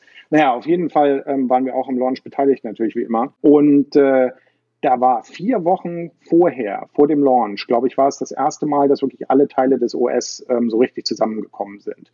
Und ähm, da wussten alle miteinander ganz genau, dass das fürchterlich gegen die Wand fahren würde. Und später haben sie es dann natürlich versucht, so ein bisschen ähm, aus dem Brunnen zu ziehen, indem, ähm, indem die äh, Ladezeiten der einzelnen Teile des OS ein bisschen besser wurden. Aber im Großen und Ganzen war es fürchterlich von iOS in die Settings reinzugehen oder auch Spiele zu starten. Es war einfach fundamental ähm, fundamental ähm, von Macken behaftet. Deswegen, Übrigens etwas, was mhm. jetzt bei Switch wirklich gut funktioniert. Richtig, das ist genau mein Punkt. Ja. Das heißt also, eine der, einer der Takeaways vom, vom Wii U bei dem, beim Postmortem, wie man so schön sagt, ähm, war natürlich sofort, dass der, dass der OS-Ansatz völlig falsch war. Und ähm, das Switch hat alles richtig gemacht, zum Beispiel in der Beziehung. Ähm, muss man wirklich sagen. Du schaltest das Ding an, es ist snappy, es ist, es ist schnell, ähm, die Entwicklungsumgebung, das kann ich jetzt mal als Entwickler sagen, ist fantastisch. Sie ist modern. Das erste Mal, als wir, als wir die, als wir die frühen Entwicklungstools kriegten vom, vom Wii U, das war, das war so schlimm. Das muss, auch, muss man auch sagen, es war schlimmer als je zuvor. Ähm, beim Switch war es komplett äh, andersrum. Das Ganze war eine Freude ähm, und, und es war fast leichter. Und äh, das fällt mir nicht leicht zu sagen. Es war fast leichter als die PlayStation 4 ähm, im Prinzip. Oder es ist mindestens auf demselben Level. Und das musst du dir mal vorstellen, weil das ist für Entwickler sehr, sehr, sehr ungewöhnlich. Ähm, da hätte niemand damit gerechnet, dass Nintendo den Punkt hier, äh, hier erreicht. Deswegen, sie haben schon. Ich bin ja kein Entwickler, gemacht. aber ich, ich, ich, ich glaube, ich kann das nachvollziehen, weil was wir immer mitkriegen oder mitgekriegt haben letzten Jahre sind natürlich die Capture-Stationen und Debug-Stationen von Nintendo und wie man die bedienen musste. Das war immer so, also zu Windows, äh, weiß ich nicht, sieben Zeiten hat man noch so mit Windows 3.1 äh, Menüs rumgemacht. Ja gut, gut. Also, das, ist, das, ist, das ist eine Geschichte. Das ist halt einfach das Konservative, das Konservative des, des Operating-Systems, worauf ja, Die Intelligent Systems machen die, das ja alles. Die, die Intelligent ja. Systems ja. haben das immer gemacht und teilweise ja, hat Hudson Soft früher gemacht. Ähm, äh, was, was die wenigsten Leute wissen. Die Sachen kamen ja teilweise von Intelligent Systems und teilweise von Hudson Soft. Ähm, weil das, die, die hatten ja auch die ganze Hardware-Erfahrung. Deswegen haben sie ja damals auch die PC Engine entwickelt. Die war ja von Hudson Soft entwickelt, nicht von, von äh, NEC, die sie dann vertrieben haben. Und ähm, die haben die PC Engine entwickelt und als sie da aus der Hardware rausgegangen sind, sind sie mit Nintendo eng zusammengegangen und haben dann im Nachhinein äh, im Prinzip die Entwicklungsumgebung ganz oft für Nintendo gemacht. Ähm, was teilweise mit katastrophalen Resultaten, teilweise mit guten Resultaten. Ähm, aber nichtsdestotrotz, was immer gehinkt hat, war die Softwareseite. Also sowohl die OS-Seite als auch die Tools waren fürchterlich, selbst wenn die Hardware mhm. teilweise ganz gut war. Und das haben sie komplett einen Turnaround hingekriegt. Da sind sie beim Postmortem richtig rangegangen und haben dann danach im Prinzip einen kompletten Reboot gemacht. Und es ist wirklich, muss ich sagen, ähm, Hut ab. Es ist, es ist ein kompletter 180 Grad. Aber deswegen ähm, zu deiner Frage, warum sind denn Genau, solche mit- Geschichten ja. von Videostreaming und sowas nicht, nicht vorhanden, äh, zum jetzigen Zeitpunkt zumindest. Ähm, Reggie hat gerade erst vor ein paar Tagen übrigens gesagt, dass ähm, Nintendo zurzeit mit äh, Netflix, Hulu und Amazon äh, redet und ich kann das bestätigen. so, so, viel- Aber, so viel kann aber ich rede sagen. nicht mit dir, oder? du Julian, sag mal. Wir haben da was vergessen. nee, das, Mach das mal schnell. Nicht das Ding. Wie gesagt, da geht's, da geht's, da geht's um andere Dinge. Ähm, nein, aber, aber warum, warum, ähm, warum ähm, relativ wenige Features im OS an Tag 1? Na gut, aber die, die da sind, sind, sind wirklich schön gemacht und die sind schnell. Mhm. Und äh, Mhm. deswegen macht euch keine Sorgen. Ich kann nur dazu sagen, unser, unser Videostreaming ähm, und all solche Geschichten, die wären auch fertig gewesen zum, zum Launch. Das wäre nicht das Problem Mhm. gewesen.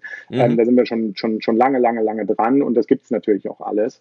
Ähm, also von daher, die, die Hardware hat da keine fundamentalen Macken, am OS liegt es auch nicht, sondern es ist eine politische, teilweise Entscheidung von Nintendo, dass sie A, ihr gesamtes Gewicht auf ein wirklich perfektes OS für das, was es ist, werfen Mhm. wollten und B, dass sie wirklich den Fokus mit Spielen haben wollten. Sie haben, sie haben zum Mhm. Beispiel uns, also das, das ähm, äh, kann ich nur bestätigen, Reggie, Reggie meint das auch, das ist nicht politisches Blabla oder sowas, dass sie wirklich, ähm, äh, sie sind auch hingegangen und haben ganz offen in den frühen Diskussionen mit uns, zum Beispiel auf der, auf der ähm, auf der äh, Video-on-Demand-Seite haben sie gesagt, wir konzentrieren uns als allererstes auf die Spiele, weil wenn wir die Spiele-Seite dieser Kiste in den Sand setzen, ist es völlig Schnurz, ob das Ob Multimedia das Ding Video streamen ob, kann genau, oder nicht. richtig, ja, ja. ob das Ding Video ja. streamen kann und all sowas. Und da kann ich auch nur sagen, hey Leute, da habt ihr völlig recht.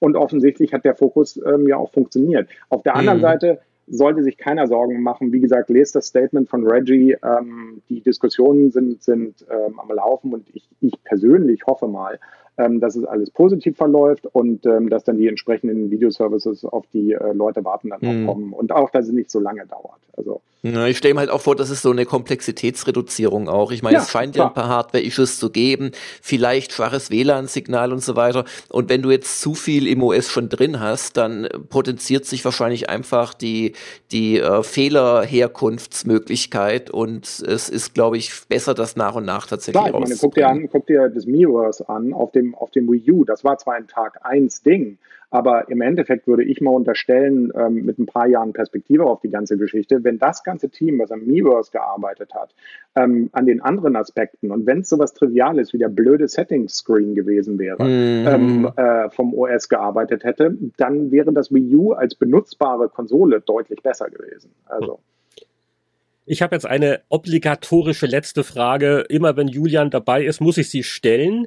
Gibt es irgendjemanden im Factor 5 Dunstkreis, der mit irgendwelchen Anwälten verhandelt wegen einer Turrican-Fortsetzung oder ist das gerade nicht äh, euer Fokus? ähm, nee, es ist eine reine, ist eine reine Fokusfrage. Also das, das einzige, das einzige, was noch dazwischen steht. Also wenn ich kann dir den kurzen Update geben. Seit seit wenigen Tagen ist beim Kölner Amtsgericht die Factor 5 GmbH wieder in Existenz. Ah. Ähm, das heißt also, ähm, wir haben uns jetzt endlich mal unsere gesamten ähm, äh, Trademark-Rechte und alle Geschichten konsolidiert und sowas. Und wie ich letztes Jahr, glaube ich, schon mal erwähnt hat, haben wir auch den gesamten, nicht nur unsere eigenen Spiele alle gekauft äh, und praktisch die Rechte uns zurückgekauft, das was noch äh, woanders war, sondern wir haben ja auch den gesamten Nachlass von Rainbow Arts ähm, und Softgold, ähm, den, den, deutschen, Oh. den deutschen Firmen aus der THQ-Pleite raus äh, gekauft. Das heißt also, Okay. ähm, alles, was mal bei Rainbow Arts gemacht wurde, jedes Fitzelchen Papier, Spiele, Source Code, alles. Ähm, und, Ernsthaft? und auch, ja, ja, ernsthaft. Ähm, das gehört ähm, heutzutage uns. Und der Plan ist schon, äh, früher oder später ähm, das Ganze zu vermarkten. Also nicht unbedingt die, die schlimmsten Titel aus den Zeiten. Und da gab es dann wirklich Bad Cat Nachfolger Bad für Cat, Switch genau. exklusiv. Bitte. genau. Ähm, ja, was, was übrigens Street Gang. für die Komm, Street, Gang, ist oh, cool. Ja, ja, ja. To be on top. Okay, Chris genau. will bestimmt eine Fortsetzung von To be on top machen.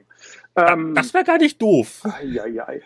Ähm, Es ist red- weniger red doof als Bad red Cat. Mit ihm, red mit ihm. Du kannst mir eine Mail Okay. schicken. Ähm, nee, aber wie gesagt, das ist,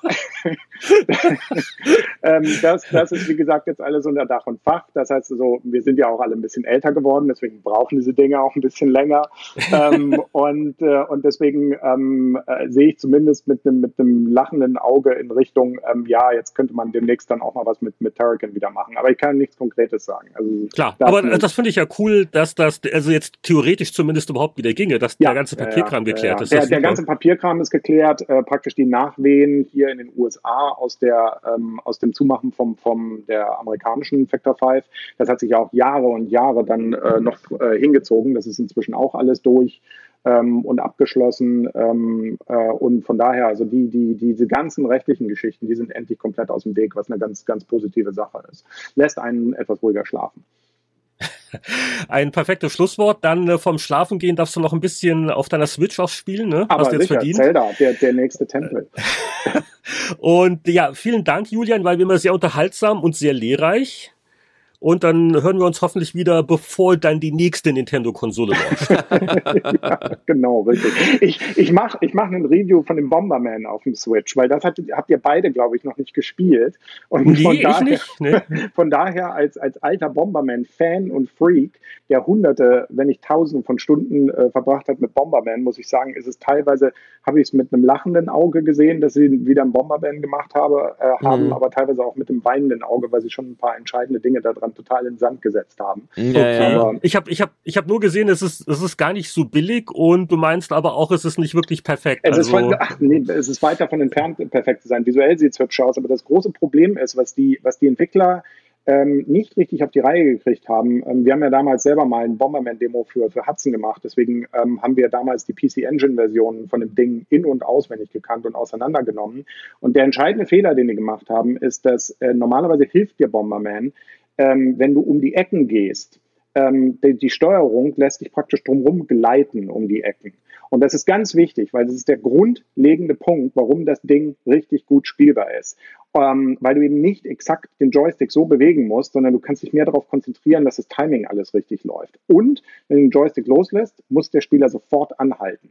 Was hat das Ding hier? A, dir wird nicht hm. richtig um die Ecken geholfen und B, Exakt. der läuft, er läuft noch so ein bisschen weiter. Ein bisschen weiter und das ist die größte absolut, Sünde ja, für so ein ja, Spiel ja. aller Zeiten. Wir haben, wir haben die zwei Sachen, die absolut Bomberman du nicht falsch machen darfst. Alles andere ist dann, ist dann, Wo es halt wirklich, wo es einfach um Millimeter geht, ja, bist du natürlich. noch im Bombenradius ja, drin ja, oder nicht? Das, das ist das Spiel. Ja, ja, ganz genau, das ist das Spiel. Und es ist nicht so schwer zu machen. Wir haben damals, wir haben es damals auf Mega Drive, haben wir eine Acht-Spieler-Version davon gemacht. Die, das hat irgendwie, äh, ich glaube, in vier Wochen haben wir es zusammengeschustert und das war eins zu eins exakt wie die, wie die PC Engine. Das machst du eigentlich im Prototypenbereich, aber leider, ja, wie, wie gesagt, ich habe ich hab geheult, als ich es gesehen habe.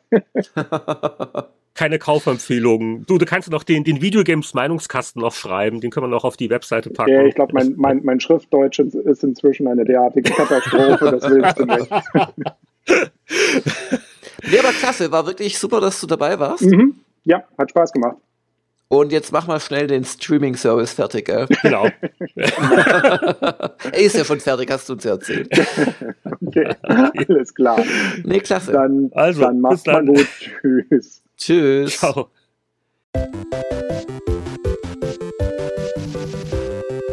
Ja, und wir kommen zur beliebten Kategorie der Zeitreise, wo die beiden Veteranen in ehemaligen Heften blättern oder überhaupt in Heften, die 10, 20 oder 30 Jahre zurückliegen im März 2017. Und, und das sind dann immer die April-Ausgaben, wenn ich mich nicht täusche, aufgrund dieser sonderlichen Veröffentlichungspolitik des deutschen Verlagwesens. Und das bedeutet dann ganz konkret, wenn wir zehn Jahre erst einmal uns zurückwagen, Ausgabe 4 2007, da greifen wir in die Kiste mit den GameStars. Und das Titelthema in diesem Monat, das war ein Spiel, auf das hat man lange gewartet. Sehr lange, ja. ähm, viel gehypt, oft verspätet und dann war es soweit, endlich im Test Stalker, ein ganz besonderer Ego-Shooter, der auch in der Ausgabe getestet wird, mit 90 Prozent ausgezeichnet wird, besondere Atmosphäre, GameStar, das Prädikat und so weiter und so fort. Ja, also Stalker war ein tolles Spiel, muss man wirklich sagen. Es hatte Bugs ohne Ende am Anfang. Es war auch ein in mancherlei Hinsicht ungeschliffenes Juwel, aber es hatte eine ganz besondere Atmosphäre. Und ich weiß noch heute, wie damals, weil ich habe das, ich war ja nicht mehr bei GameStar zum Zeitpunkt, ich habe das und ich, ich habe zu der Zeit wenig mit Spielen gemacht. Ich habe das rein privat gespielt und mit ganz großer Begeisterung. Ich weiß noch, äh, wie damals äh, dieser, dieser Endkampf in diesem Reaktor und die russische Stimme, die da gesprochen hat, das ist wirklich einem an die Nieren gegangen. Und das ganze Spiel war auch wirklich ungewöhnlich. Also äh, es war auf der einen Seite sehr realistisch von den Waffen her, man konnte verstrahlt werden. Auf der anderen Seite gab es die Anomalien. Also das ist ein richtig tolles Spiel gewesen. Äh, auch die Nachfolger waren alles andere als schlecht. Ähm, ja, also sicherlich die 90 Prozent voll zu vertreten aus meiner Sicht. Da hat ja auch der. So, so eine ja. richtige Blockbuster-Serie ist aber nie draus geworden. Das hat sich dann so irgendwie aufgelöst und auch die Entwickler, da gab's da dann ja, irgendwie. Ich habe ja, das nicht ja. mehr so ganz verfolgt dann, aber es ist, weiß nicht, es ist irgendwie nie, nie die große Triple-1-Marke geworden. Ich glaube, zehn Jahre später gerät es doch schon ein bisschen in Vergessenheit. Ja, also im Prinzip ist er so ein bisschen Metro, der geistige Nachfolger hm. davon, hm. obwohl es ein anders angelegtes Spiel ist, aber schon in eine ähnliche Richtung geht. Also Russland und verstrahlt und sehr kernig und ernsthaft und so.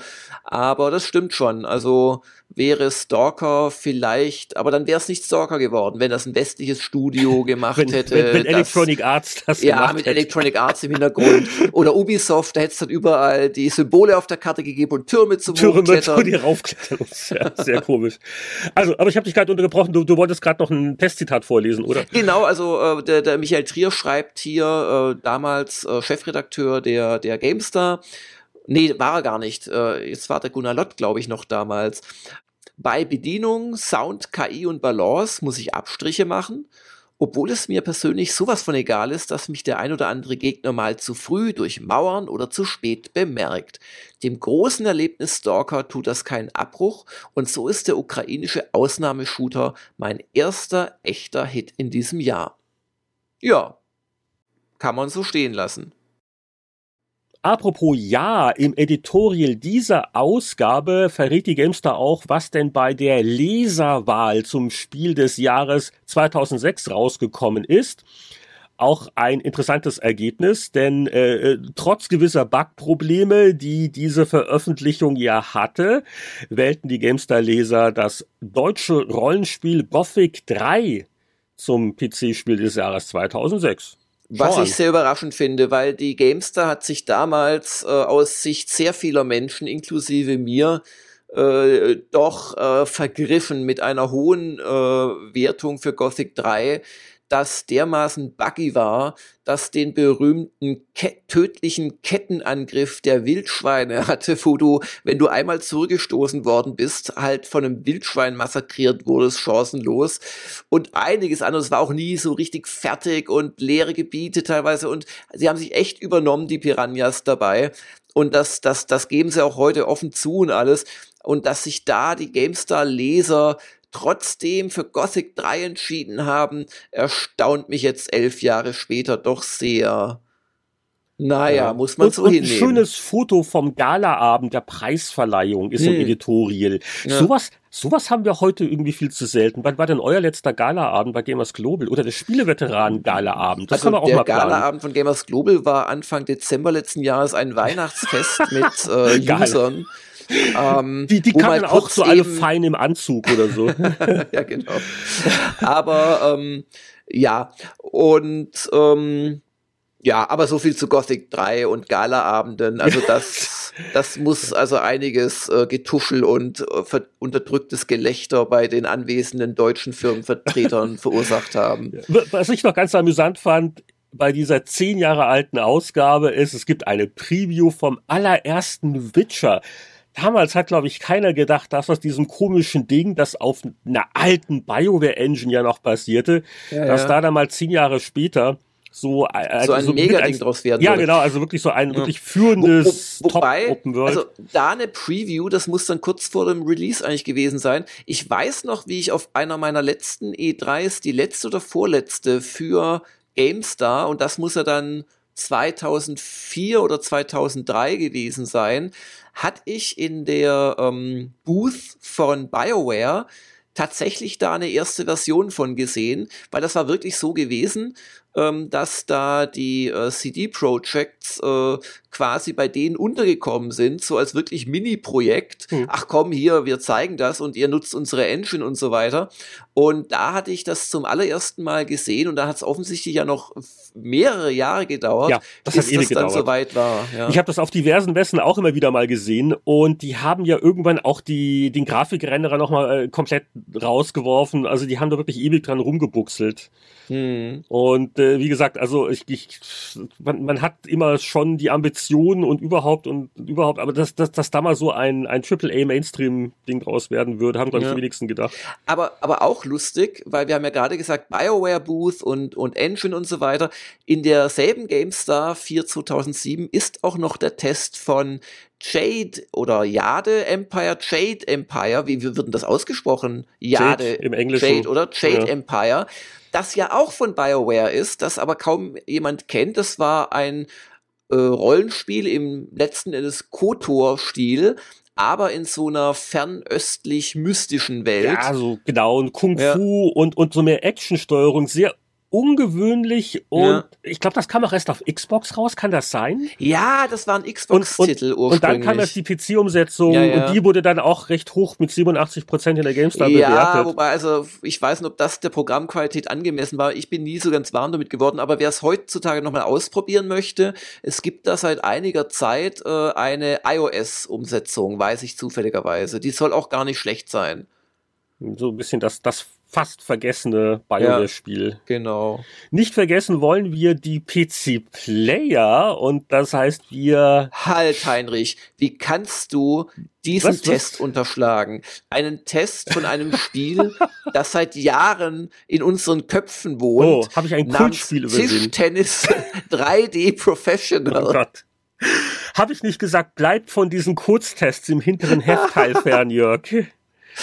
48 Prozent hat's bekommen. Okay. Bist, bist, bist, bist du nicht unser äh, Tennisexperte? Ja, aber Tischtennis und Tennis nicht. hat ja so viel miteinander zu tun wie Golf und Minigolf. Also. okay. Gut, also, äh, da reißt, du willst es nicht die ganzen Tests äh, zitieren, oder? Von ich wollte ihn eigentlich jetzt komplett vortragen, aber ich wäre bereit, auch zu den 20 Jahren zurückzuwechseln. Ja, aber die PC Player 497, die ist wirklich ziemlich gut gefüllt mit interessanten Sachen. Also zum einen, was Spiele angeht. Äh, sie hat ein bizarres Titelbild und da gibt's ja noch die ganzen Dinge hinter den Kulissen, äh, wo du ja als Zeitzeuge vielleicht noch was beitragen kannst. Fangen wir mit dem Titelbild an. Was ist die Titelstory? Und äh, die Antwort ist nicht leicht, weil ich sehe, äh, die, dieses MDK-Alien, wie es mit Sonic, dem blauen Igel, ja. in einer Schneelandschaft spielt, während ja. hinten ein Mac wohl von Genome zuguckt. So Was? schrecklich dieses Cover ist, ich glaube mich entsinnen zu können, dass das noch meinen genialistischen Gehirnwindungen entsprungen ist. Und äh, da das wahrscheinlich tatsächlich so war, äh, schäme ich mich jetzt in aller Form dafür. Also da, das, also diese Collagen-Titelbilder sind eh immer mit Vorsicht zu genießen aber da ist irgendwie was mit mir durchgegangen. Also ich hoffe mal nicht, dass ich der PC-Player äh, insgeheim ein Abschiedsei legen wollte, weil ich war, als die Ausgabe rauskam, schon weg, glaube ich, oder auf dem Marsch nach draußen zumindest, weil ich ja dann die GameStar gemacht habe. Ach so, weil du, und, du, du bist doch auf dem Editorial-Foto und da hast du noch äh, Meinungskästen in der Ausgabe. Ja, aber das kann ja immer sein. Also ich, ich sagte ja, als die dann rauskam, im hm. März kann, ja, nee, ich glaube, im März war ich sogar noch da und ganz, ja, aber der Ralf Müller war, glaube ich, ja, ja, genau. Und ähm, genau, ich bin dann im April war ich dann, glaube ich, weg. Ja, ja, also da, da war ich tatsächlich auch noch physisch da. Aber es, es ging, es ging heiß her. Es steht auch so ein bisschen im Editorial. Ähm, noch sind Plätze frei. Der Martin Deppe kam als äh, weiterer Strategieexperte neben mir. Ähm, ich war ja mit Martin befreundet und habe den zum PC Player ja, geholt. Jetzt ist die Frage, wusste die Verlagsleitung schon, dass du auf dem Sprung bist und deswegen hat man gesagt, wir brauchen einen neuen Strategieexperten oder nee, war das wirklich nee, nee. unschuldig? Ich, ich, ich habe den Martin, äh, wollte ich, weil, weil, weil ich wusste, dass er schreiben kann und Ahnung von Spielen hat und so, ich wollte den quasi ins Team holen Und ähm, als ich das tat und mit ihm sprach und so und dann auch das offiziell gemacht habe, da wusste ich noch nicht, dass ich die PC Player verlassen würde. Ähm, und als er dann endlich aus äh, Münster angereist äh, gekommen war, sozusagen, dann war ich gerade auf dem Absprung und ähm, Martin blieb Nimm dann auch nicht sehr lange bei der PC Player. Lass mich nicht zurück. es war überhaupt, also es kamen dann einige Kollegen von der PC Player und von der Powerplay gingen dann netterweise auch mit mir sozusagen oder nach mir zur GameStar. Also da lief einiges in den äh, Kulissen oder auch Charles Klim war da als Textchef, der, der war da schon einige Zeit als Freier unterwegs gewesen. Den habe ich mir dann auch gekrallt, darf ich einfach mal sagen. Es war natürlich seine Entscheidung, ähm, auch als Textchef Schrägstrich CVD zur GameStar dazu zu stoßen. Und Charles Klim hat auch wirklich zum, zum Gründungsteam gehört, zusammen mit dem äh, Toni Schweiger, der war dann allerdings einen Monat später wieder weg, weil er es doch lieber vorgezogen hat, als Freier uns zu unterstützen im Videobereich. Aber der Charles war eine ganz wichtige Stütze, weil ich war ja ein junger Kerl, Blatt machen und Heftplan. Also es war wirklich sehr gut, dass der Charles mit seiner, er war ja auch deutlich, also ein paar Jährchen älter als ich, wie wir sich als alt darstellen, um Gottes Willen, und hat da schon eine Ruhe ausgestrahlt, die, die mir gut getan hat. In und du hast den damit locken können, damit locken können, dass du gesagt hast, du darfst ein Ultima Online Tagebuch schreiben. Das ja, genau. Und also Charles hat wirklich damals viel Ultima Online gespielt, ja. Auf jeden Fall in dieser PC Player 497, ähm, ja, es gab natürlich auch dann Tests zu den Produkten, die auf dieser Titelbildcollage zu sehen sind. Äh, ein, ein Rätsel der Verlagsgeschichte, vielleicht können wir das heute mal aufklären. Also, da gibt es zum einen eine Sonic Compilation. Also es war damals eine Sensation, die Mega Drive Sonic Spiele jetzt quasi für den PC unter Windows. Zweimal fünf Sterne bei den Wertungskästen. Sonic Collection. Super. Wir alle lieben Sonic.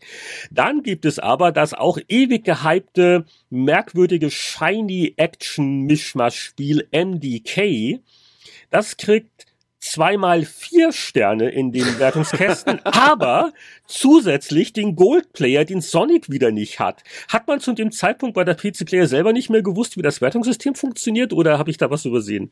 Ähm, nein, ich glaube, man hat das äh, Wertungssystem. Vielen Dank übrigens an dieser Stelle ein weiteres Mal an Boris Schneider.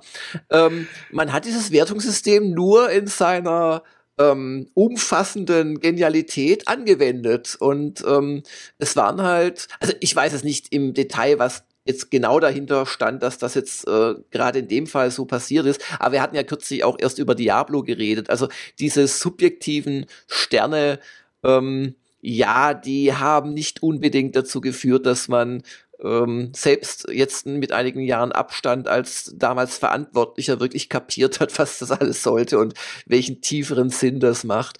Ähm, und zu MDK muss ich sagen, das war ja schon ein interessantes Spiel und da steckte eine Menge drin und es hat sich redlich bemüht, aber so ganz der Hit war das ja nicht vom, vom Dave Perry. Das, das war halt vor allem verrückt und ich kann mich noch an das Sniper erinnern, das war ganz ja, lustig. Die, und diesen, die, die Grafik war toll für damalige ja, Verhältnisse. Ja, und diesen rumwackelnden Aliens, die auch so, wie später bei Halo, so ein bisschen so, so auch lustig und, und doof, also in einer, in einer, in einer dick und doof äh, äh, Bedeutung waren.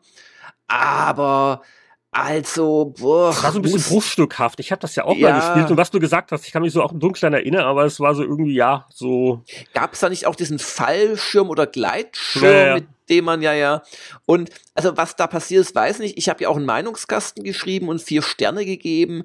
Äh, du, ich, ich möchte nicht ausschließen, dass ich oder jemand anderes sagte, naja, wir haben es auf dem Titel, lass uns ihm zumindest einen Goldplayer geben oder Goldplayer für besondere Verrücktheit. Ich weiß es echt nicht mehr. Was habe ich denn geschrieben damals? Moment der ganze Rummel um Andy Case am Drahtespielchen bezüglich der Abkürzung hatte mich ziemlich misstrauisch gemacht. Doch zur Abwechslung rechtfertigt in diesem Fall das fertige Spiel die wichtig tourische Werbung. Nö, also ich war ganz angetan. Hm. Ja, also ich habe es auch mal gespielt, aber nicht allzu viel bleibende Erinnerungen. Also es ja. war irgendwie mehr. Ich meine, man kann von heutiger Warte aus sagen, dass es ne? keine bleibenden Spuren hinterlassen Kein hat. großer Klassiker. Obwohl, ja. obwohl, äh, äh, apropos BioWare, die haben ja mal wirklich dann eine Fortsetzung gemacht, BioWare. Als, Von als MDK? Studio. Ja, äh, äh, oh. äh, okay. MDK 2. Völlig merkwürdig und die hatte ich auch mal gespielt und die äh, war auch ähnlich. Also ähm, ungewöhnlich, ein bisschen, bisschen schrullig schräg und äh, ja, äh, jetzt auch nicht als Klassiker Idealen an eingegangen. Ich glaube, MDK2 ist spielerisch fast eher ein bisschen ähm, ausgereifter als das erste, mhm. aber zu dem Zeitpunkt war das auch nicht mehr das große Thema. Anyway, also den Goldplayer kann ich nicht so ohne weiteres erklären. Sonic Collection hast du schon genannt, dann Chinorum kriegt auch vier Sterne, so ein Mac-Action-Spiel. Überhaupt nichts. Ja. Nie, nie gesehen, nie gespielt. Ja, war jetzt auch nicht so berühmt. Theme Hospital auch nur vier Sterne vom Haupttester. Ach, das, war witzig, das mochte Und ich. das war eigentlich sehr witzig. Da muss man ja. fast sagen, das hat man vielleicht unterschätzt damals. Ja. Na gut, es, es, es war halt, ich glaube, das äh, Theme Park war so, so noch frisch und ungewöhnlich ja, und ja, Theme Hospital und war zwar halt jetzt so anders, aber. Ja, was hat, hat halt viel Charme und Witz, diese blöden Krankheiten und so. Ja, und es hatte gleichzeitig auch so einen englischen Humor mit diesen Krankheiten und dem Kotzen, Entschuldigung, da in die Ecke und so. Das war vielleicht auch einfach für den Humor reduzierten deutschen Spielejournalisten nicht so der Hammer, wie es vielleicht frühere Spiele gewesen ist. Ähm, das hat doch bestimmt der Martin getestet, ja. Ja gut, aber vier Sterne ist auch keine schlechte ja, Wertung. Vier, vier, vier Sterne passt schon. Also. Aber ich gebe zum Beispiel nur drei. Oh, dann bin ich der Humor-Befreite, zusammen mit dem Alex Volkers. Erst, erst nachgucken, dann, Ja. dann Aber, aber eine Sache haben wir, haben wir jetzt schon überblättert. Battle Cruiser 3000 AD vom, ich weiß nicht, da, da klingelt was bei dir, oder? Das, das ist doch äh, eins dieser legendären Spiele, die auf allen wichtigen Listen zum Thema die größten Katastrophen aller Zeiten Ja, ja. auftauchen. Ja, So ja. die, das ist so, so ein unspielbares Weltraumsimulationsteil, ne? Ja, ja. Und, ja, ja. Kann ich nur vom Hören sagen. Genau. Und äh, getestet hat's der Mick Schnelle auf einer Seite mit, man höre und staune, zwei Punkten. Das war im äh, Sternesystem schon wirklich eher, wie soll ich das jetzt sagen, ähm, ein, eine, einen, wirk ein wirklicher Klatscher. Und das Lustige ist ja, dass der Derek Smart, der Veröffentlicher, der, äh, der, der, der Autor des Ganzen, dass der diese Serie wirklich immer weitergeführt hat, immer wieder Spezialversionen, Battle Cruiser Millennium und wie sie alle heißen, The Legacy und Pipapo. Und das ist ja der größte Kritiker oder zumindest der, der öffentlichste Kritiker von Chris Roberts äh, neuem Projekt Star Citizen. Und das könne niemals fertig werden und überhaupt. Und hängt sich ja wirklich weit aus dem Fenster als jemand, der es nun erwiesenermaßen nie geschafft hat, sein großes, ambitioniertes äh, Hybriswerk irgendwie spielbar zu machen. Also das, Tja, das weiß, er sollte man, redet. Ja, genau. ja, er, genau, er weiß, wovon er redet, aber er entblödet sich nicht, die Klappe zu halten. Äh, ich meine, ja, Star Citizen ist ein, ist ein sehr fragliches Projekt. Und, und unglaublich viel Geld ist da schon reingeflossen. Aber ich habe den Eindruck, da mit dem Geld wird auch was gemacht. Wenn vielleicht auch nicht Sachen, die am Ende zu einem fertigen Spiel führen. Aber sich da so aus dem Fenster zu lehnen mit dem miesen Track Record, das ist schon also besonders mutig vom lieben Herrn Smart. Naja. Ansonsten in der Ausgabe vielleicht noch erwähnenswert eine Reportage zum Thema Spielelokalisierungen. Ähm, immer wieder ein äh, beliebtes Reizthema. Vor 20 Jahren war das ja noch viel lustiger. Da hat man ja noch viel mehr Stilblüten, die werden teilweise zitiert. Und da gab es auch mal so nochmal Kurztests von deutschen Versionen, so mit einer eigenen Kennzeichen D-Bewertung. Und äh, also zum Beispiel so Höchstwertungen für die Übersetzungsqualität haben damals bekommen Toonstruck oder das Adventure die Pandora-Akte. Und so am Ende mit den niedrigsten Wertungen haben wir Perlen wie Daily Thompsons Olympischer Zehnkampf, das war wirklich lustig. Oder Civilization 2, was eine, eine, wer sich noch erinnert, also am Anfang besonders wilde so Ja, ja, Wörterbuchübersetzung hatte. Ja.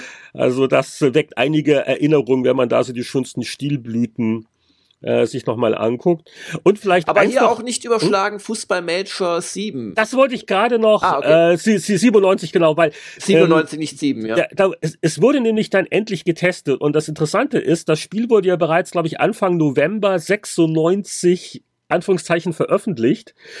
und dann hat Software 2000 ja ähm, monatelang erstmal nachgepatcht und dann äh, im, im März war es für Mick schneller von der PC Player dann erst in einem Zustand, wo man es überhaupt testen konnte. Mhm. Und dann hat das auch eigentlich gut besprochen. Aber der Test in der PC Player ist deswegen interessant, weil er am Anfang diese Odyssee nochmal zusammenfasst. Also von der Erstveröffentlichung bis zum, ja, dann bis zur, zum Beginn der richtigen Spielzeit, als ja, das dann ja. überhaupt in einem spielbaren Zustand war. Ja, ja.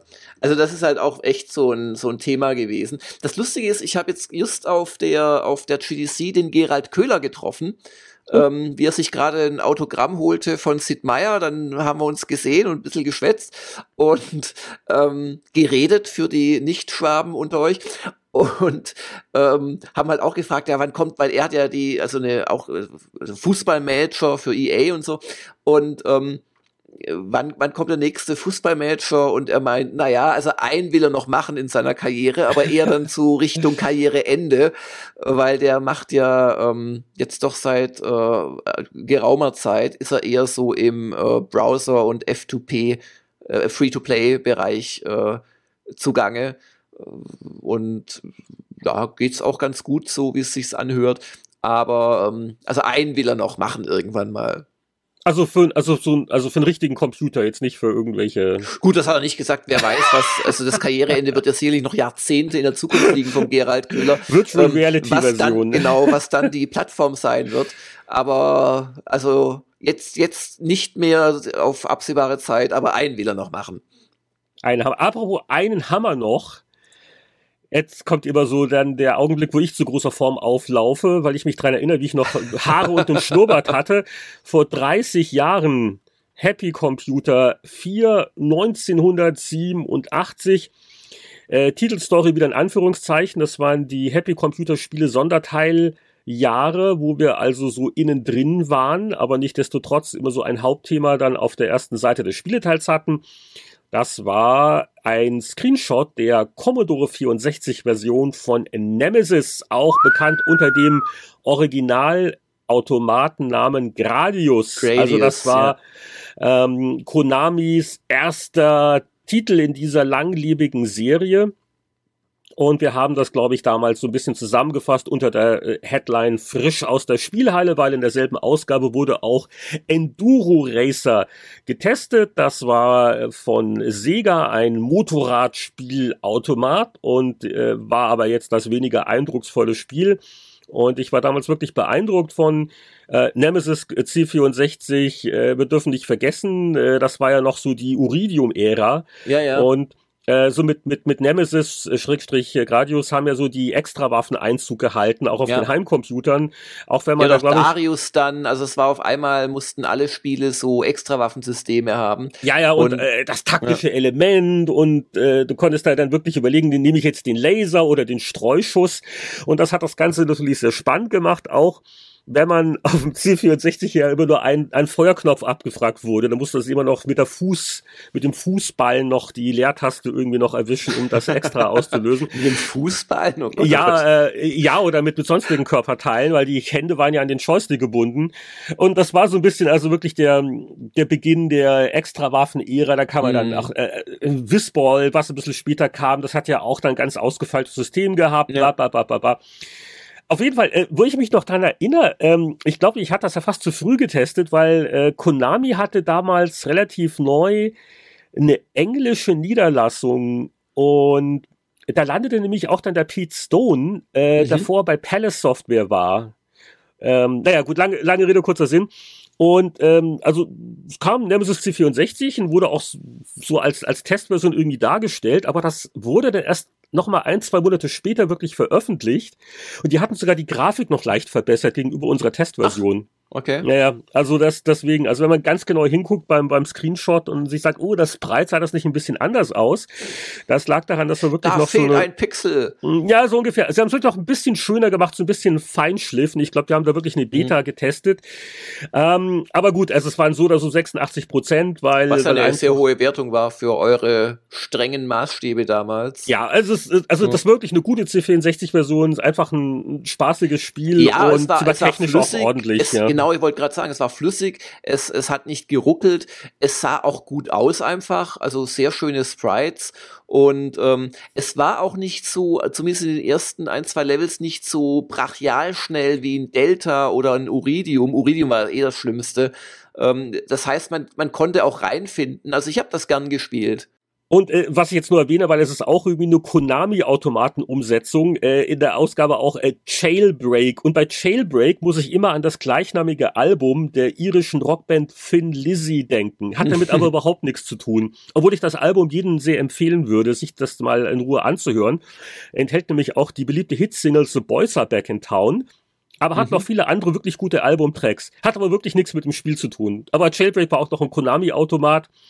58 Prozent für die Schneider CPC-Umsetzung, noch mit der Warnung, dass die C64-Fassung noch viel schlechter sei. Oh, die haben dann gar okay. nicht bewertet.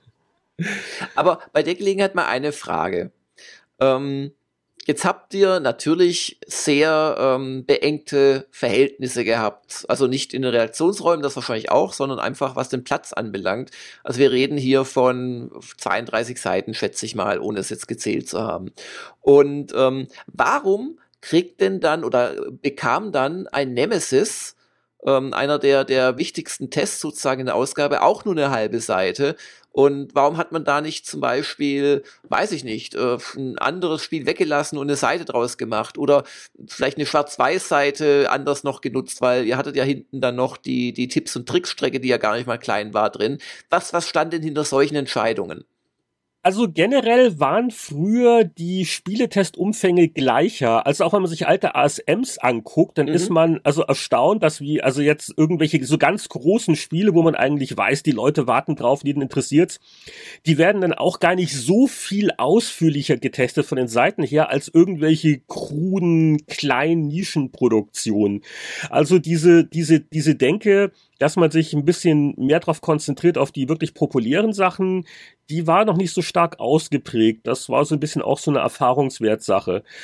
Ähm, bei Nemesis kam sicher dazu, dass man gesagt hat, der ist ja nur ein Ballerspiel. Also mhm. äh, zu der Zeit haben wir wirklich kaum mal mehr äh, als eine halbe Seite gemacht. Ausnahmen waren so Sachen wie jetzt, sage ich mal, so Bart's Tale oder halt ein, ein Summer Games Nachfolger, äh, World Games, solche Sachen.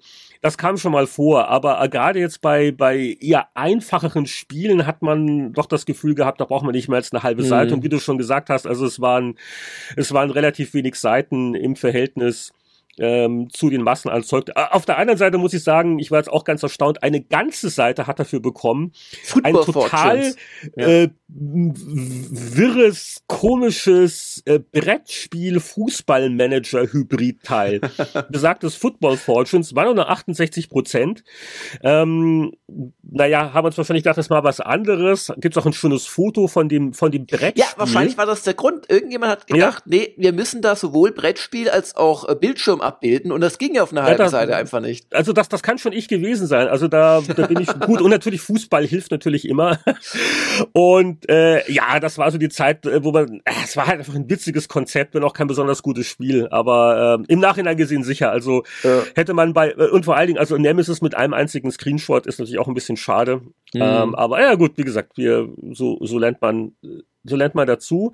Und oh, was ich auch noch gelernt habe, hatte ich auch ganz vergessen beim Studium der Leserbriefseite. Auch hier wurde eine Leserwahlentscheidung enthüllt, denn wir haben abstimmen lassen per Postkarte, was war denn das Spiel des Jahres 1986 und da habe ich jetzt auch nicht mehr damit gerechnet, ich es auch nicht mehr in Erinnerung. Die Leser wählten wirklich World Games von Epics, also das war so noch die Blütezeit dieser Commodore 64 Multidisziplin-Sportsimulation, wobei nach den beiden Summer Games und Winter Games hatte man schon bei World Games so das Gefühl, dass es so ein bisschen abflaut. Das war mm. so mhm. alles, also handwerklich sehr kompetent gemacht, aber so ein bisschen Stückwerk, aber hat gereicht für Spiel des Jahres Ehren. Auf Platz zwei übrigens The Bard's Tale und auf mhm. Platz drei Silent Service, die U-Boot-Simulation. Also eine ganz nette w Mischung. Würde ich eigentlich. aber beide vor World Games sehen, ganz ehrlich.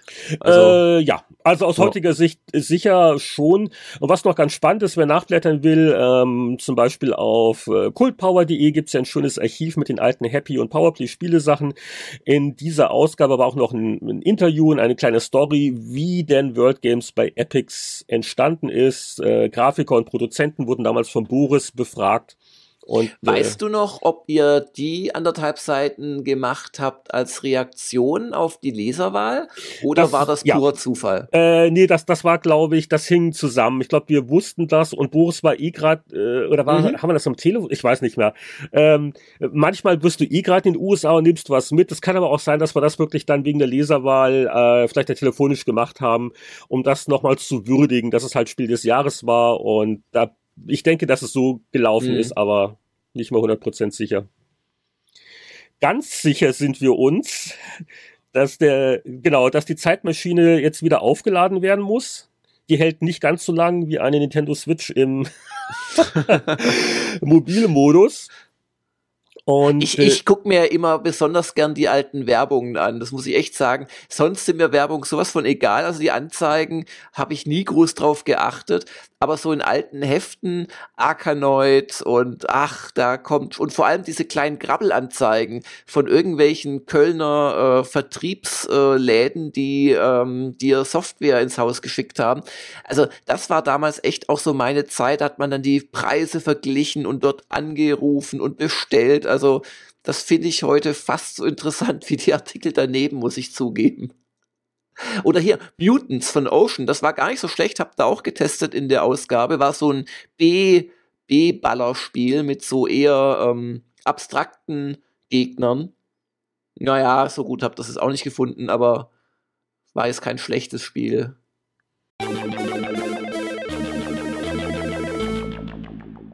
Ja, nach diesem Abstecher in die Vergangenheit gucken wir doch mal kurz in die Podcast-Zukunft. Wir sind ja noch nicht ganz am Ende der Sendung. Bitte dranbleiben für das Richard Garriott-Interview. Aber vorher noch mal kurz in die Karten geblickt.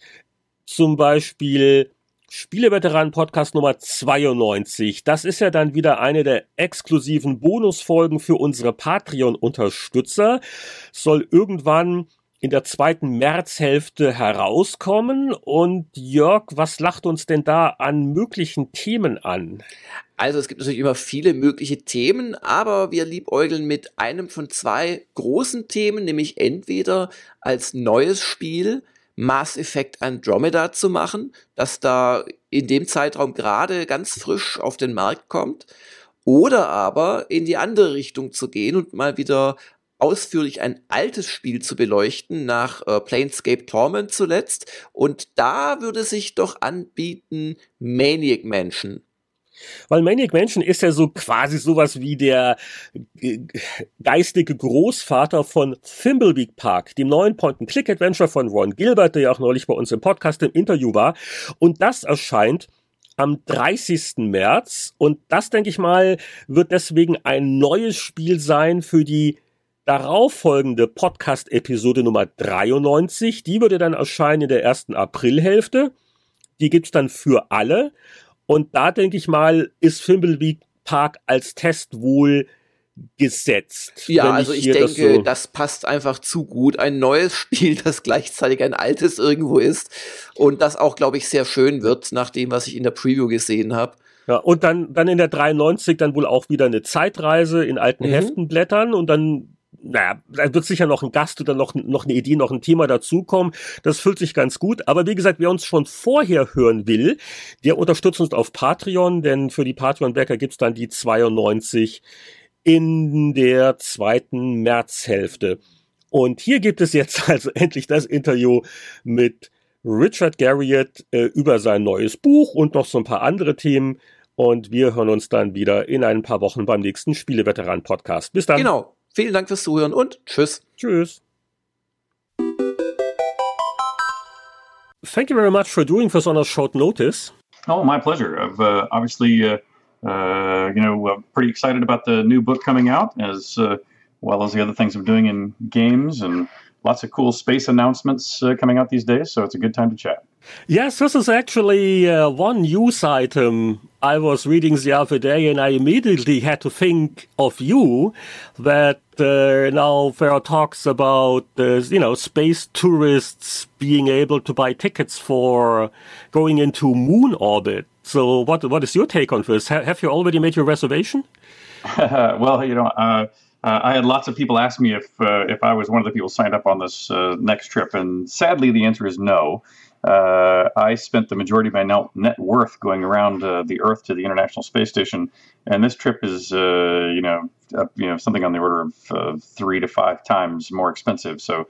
I'll, I'll, have to wait till I earn quite a bit more, or the price drops quite a bit before I'm on my lunar voyage, or you know, someday a Martian voyage. Uh, but I do predict I'll be going back because I do believe uh, both in my uh, Uh, ongoing ability to earn money uh, to do such things, but, but more importantly, uh, the cost now of space access is dropping very, very quickly. And uh, uh, so the intersection of those two things should happen soon. Hmm. Yeah, so one number I was reading, I'm not sure if you have any insights here, was like $100 million for a Loon Orbit ticket. This was about right? Uh, yeah, I don't have any inside information either, but I think uh, somewhere it's definitely not cheaper than 100 million, but it, it could be, I think, as high as 200 million, but uh, somewhere in that range per seat. Well, this means that you will have to sell a lot of copies of your autobiography, I guess. that's right. Yeah, many, many million, hundreds of millions of copies. Uh, that's that'll be that'll be tricky. so um, I, I, have to say, I was uh, really surprised about the book because uh, I don't know, I hadn't been paying attention. I just became aware of it as it came out. I, it was my bedtime reading for a good number of nights, and it, it was really a fascinating mix of you talking about uh, you know the gaming side of your career and also your real life adventures because you are, you know, you you've earned good amounts of money over your career, but you don't you, you didn't put everything into a savings account. You just blew it on stuff you wanted to do, right? well, yeah, yeah, I wouldn't quite call it blew it on stuff, but uh, although there was some of that to be sure. Uh, rather, you know, what I tried to bring out in the book is my uh, my belief. Uh, you know, I don't think it's purely a rationalization. You know, I, I really do believe that if you are going to do compelling, original, creative work, and in my case, it happens to be making virtual worlds, but uh, uh, but if you're going to do compelling, original work, I would argue in basically any field, then the best place to do research for how to innovate in an existing um, uh, field of endeavor is to study as wide a variety of uh, other fields as possible. Hmm. And so, as, as you probably got through the book, you know, I'm interested in history, I'm interested in science, I'm interested in geography and geology and biology. And so, I've taken myself on expeditions and done experiments in all those and more, uh, and not just superficial things, but really participated deeply and and I believe that that has helped uh, make my creative process uh, original and hopefully compelling. One thing I was wondering about is uh, how did you come up just with the idea like it, now it's time for me to write an autobiography? Is this something where you kind of wake up one morning and you were like, well, now is a point in my life where I feel like I have to do it, or how did this whole project get started? Well, there's a little bit of, of that. You know, I've, I've it, the, subject has crossed my mind you know, down through the years uh, numerous times. And, you know, many of my contemporaries have written books, often like how-to books on computer game design, that sort of thing. You know, more more explicitly with a purpose to teach uh, or pass on some aspect of uh, uh, of game development. And and in my case, uh, you know, I, I didn't feel uh, for for you know at least the few, last few decades, you know, that that particular compulsion but rather more recently, as I had a long enough career to begin to do some self analysis and kind of begin to see this cause and effect, at least in my own creative process, combined with the fact that I had also recently returned from this truly pinnacle life experience, you know, going from, you know, starting to make games as a kid to using the wealth generated out of making games to take myself to frickin' space, you know, then, you know, that seemed like that seemed like a story that was worth telling, and, and people were asking to hear that verbally a lot. And uh, and in particular, I got asked to speak here in New York City uh, at a speaking event called The Moth, and, uh, and and I agreed to speak before I learned the details, the rules, and uh, amongst the rules were included things like I had to arrive three days early, rehearse with their producers over three days, narrow down the talk, which normally takes me an hour, you know, shorten it to 10 minutes, and then go on stage with no notes or, or images behind me. And uh, you know, and and the mic would be cut off at the at, at the exact ten minute mark. So it was an amazingly stressful setup for a talk, for at least by by my standards. And yet, and yet, I thought you know that's an interesting challenge, and you know to, to work with producers over three days to really you know optimize this story was is probably time well spent. And uh, uh, and in fact it turned out to be one of the most amazing experiences of my life to go through the process. And as soon as uh, I made that speech I was immediately contacted uh, uh, by the person who's now my agent who said now is the time. You, you need to write your book now Mm-hmm. Uh, and uh, that's really what got got us started. Mm-hmm. So obviously, I'm someone who was particularly interested in the gaming history. Although I have to say, I, I really enjoyed reading about the explorations and the adventures and how to use a toilet in space. So that was knowledge mm-hmm. uh, it was new to me. Mm-hmm. But um, I I happened to notice that some rather important games weren't really covered in great detail. So Ultima 8, for example, is barely mentioned. Ultima 9 is not mentioned at all. Was there any particular reason why you didn't um, want to explore the um, making of those titles? Well, you know, it's interesting that uh, uh, you know, obviously, as you know, I've I've made you know nine solo player Ultimas, three spin-offs uh, called Ultima, but kind of in these worlds of uh, you know a, a number of online games. And then, you know, my company Origin has also been involved in innumerable uh, Origin and Destination are involved in innumerable others. And so when we first put up, when we first created the draft, we included, you know, probably at least 50% more content than ultimately made it into the book. Hmm. and so there's, uh, you know, with limited times and, you know, limited budget for the printing process, and also just not wanting to take people to, you know, because we wanted to cover so many other subjects. Uh, you know, as you know, we did talk about Ultimate. In fact, I think uh, Ultimate is, even though you may have seen, found it to be a shorter chapter, I think it's one of the more important chapters because it talks really about, uh, you know, when, when people ask me about where, where did things go wrong and how do I feel about it, how to reflect on the things that didn't go as well. You know, do I take blame myself or do I blame other people? You know, how, what is my post mortem to how not to make those same mistakes again? Uh, and so I think Ultimate has an important chapter in there, even if you didn't find it necessarily lengthy. Right. And so basically Ultima 9 was just cut because of uh, physical book space limitations. But yeah, but I, but for example, I've never even noticed that quote Ultima 9 was cut. I think the others, there are many other Ultimas that are sort of just mentioned in passing also. Hmm. And so uh, in my mind, uh, I stopped and focused on the ones that were uh, key moments. Obviously, right. the very beginning, Ultima 4, obviously. Uh, you know, Ultima 7 was another favorite. Ultima 8 and kind of describing how things can go wrong. Ultima Online, of course, a, a pivotal event. So uh, I try to focus on the pivotal events and then kind of breeze past uh, the others. Of course, it, it, Nine is probably a fascinating story simply because it, it wasn't it wasn't smooth sailing, right? It, it it had it has its issues. It was very ambitious. So is for like any hope for like you know adding chapters to the digital version of the book at one point?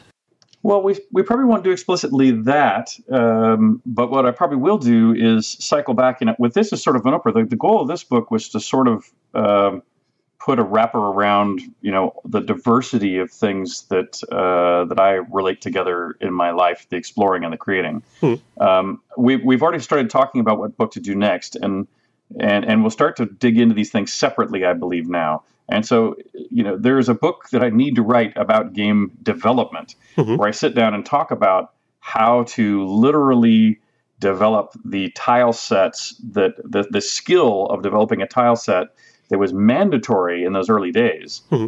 uh, because of the needs of having a completely minimal memory footprint and the utter lack of tools to build these things with. And that skill set is still really useful today even though almost no one ever learns it, and they don't learn it because the um, you know machines are faster, tools are better, but it leads to uh, gr- uh, graduating groups of developers who are missing or at least thin on what I still think of as an essential skill of game development. So you're actually considering like like a like another book more about the technical side of the development process. Would it also cover like a little more about like Origins history and uh, other games than the Ultimas? Uh, yes, I mean I I think the next book instead uh, instead of being a historical reprisal, which which sort of was the angle on on, on this one was to kind of cover uh, a, a, long period of time and the diversity of, of these interactions between exploring and creating. Uh, you know, uh, one the, the, the leading possible uh, or leading probability for the next book would be specifically on game design. But it, but but as opposed to being a history of origin and really kind of talking about you know what life was like at the office from game to game to game, hmm. it really would probably sit down and break down. Uh, you know, just more specifically the how to. You know, what what are the innovations we made in each game? What what was what what worked about processes that we put in place? What processes became antiquated, um, and uh, you know, uh, sort of a not only a how-to uh, for how to do things well, but also the you know showcase pitfalls uh, that we may have fallen into, but others might avoid because we're talking about them. Mm-hmm. So one topic which was also kind of missing was uh, like your whole experience with uh, kickstarting Shroud of the Avatar. Um, this was just something where you felt this is still ongoing and it kind of too new and we kind of ran out of space, or because I because I imagine that you know you, you probably learned a good number of lessons by uh, oh, dealing sure. with your audience directly that way. Oh yeah, well well I'd say a, a more important reason is just how fresh that is. Uh, you know this book uh, that only came out this January we had finished it a year previous to that, and we drafted most of it a year previous to that. Hmm. So, uh, so yeah, so this book was being drafted as you know right on the heels of that Kickstarter. So, uh, while Shroud of the Avatar is you know mentioned in the book, there's really not much about it in the book, uh, just because it's too, it's too new. So, um, how do you feel about um, you know the whole climate? Uh, you know, I, I, guess it's way different than back in the day when you were getting like fan mail on letters, and nowadays uh, we have online communities. Uh, things can get like a little little toxic more easily. Uh, do you do you still enjoy that part of interacting directly with your audience? Uh, I absolutely do. You know, what's interesting is I have literally sitting beside me here at my desk um, uh, a lot of the mail that I used to uh, receive back in the early origin days. Mm-hmm. And even that early mail is much less universally positive than you might think. Even even somebody writing in a piece of truly positively intended fan mail, literally fan mail, almost always had the following format. It was usually the first opening paragraph is, you know, hey, Lord British, love your games, played the last two or three or whatever it was, uh, really enjoying it, uh, just wanted to tell you. But then starting with paragraph two and then going on for up to five or 10 pages is let me tell you what you did wrong or how you could do it better or give you my criticism or ideas for the future. And while it is very generally heartfelt in a in a positive way, it is interesting that pretty much everyone's a critic, and and the majority of the text that I've ever received has been let me tell you what you did wrong. And and that's still true. So so so even though now with an, the anonymous uh, anonymity of uh, web avatar people i think are even that have have lower filter bars on for you know what they think of as uh, appropriate good graces you know, I have in that same file of letters here I'm talking about, I have letters from a gentleman by the name of Donald Glinky. And Donald Glinky at Origin was our uh, quintessential disgruntled employee uh, uh, uh, customer. He wrote in about every game starting with Ultima 2. And and universally, here's what they. I mean, I'm, I'm, I do not have the letter in front of me, but I'm still going to be able to quote it to you because I've, I've read this so many times. But you know, he would start in and say some things like, you know, you know, dear Origin Systems, you know, how did you let some freak halfwit write this piece of poop, uh, Ultima Three? Uh, why didn't you just get the same developer that wrote Ultima 2? It was so much of a better game.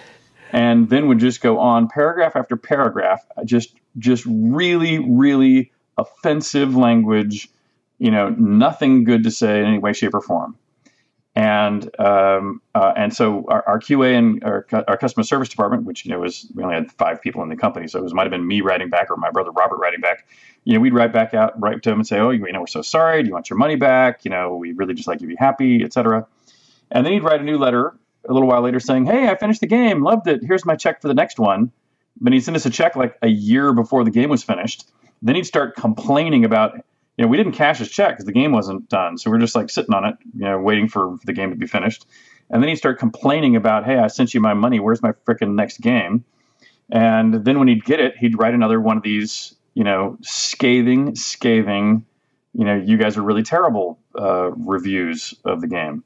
And and so when I see websites like, especially on places like Steam, where you know we have a little army of trolls who just loves to bash us, uh, you know, on uh, the, the unmoderated Steam forums. And I look, but but they but they're not going away. You know, they're still there. Many of them are still customers. Many of them have been customers for three years. And so, the, even though they love to complain, they still, for the most part, love to pay us money. And and and they're still a tiny fraction of the much larger pool of people who are happily, you know, uh, joining us and growing the community. And so, I just think of this as part of the challenges of you know, existence hmm. as a as a game creator. So where are we exactly with Shroud of the Avatar? Uh, I, I, think the the MMO game is, is, is still in in beta or alpha or whatever you call it. Do you have an yeah. idea about like a like a launch date or, or particularly this is a single player component? A lot of people are probably excited about as well. exactly. So you know what's interesting is uh, since we're developing this game in the open, you know, where uh, all of our backers for 39 months now uh, have received the latest update on the third Thursday of the month at 10:30 a.m. Central Time. Uh, uh, within within within a plus or minus two minutes of that moment for 39 months, and for 33 of those 39 months, the game has been live 24 hours a day, seven days a week for anyone to play. So the game is sort of live now, for at least the massively multiplayer portion. Uh, last summer, we went to what we call persistence, which means we no longer erase people's characters. That was a big deal.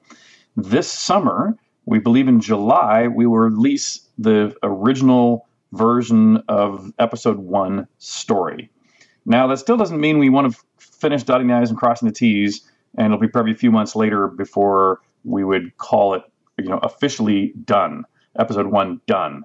Um, but uh, but there's no we don't really have an alpha or a beta state because you know alpha traditionally for a solo player game was defined as you know a complete slice of the game operational. Well, we're actually probably well past that.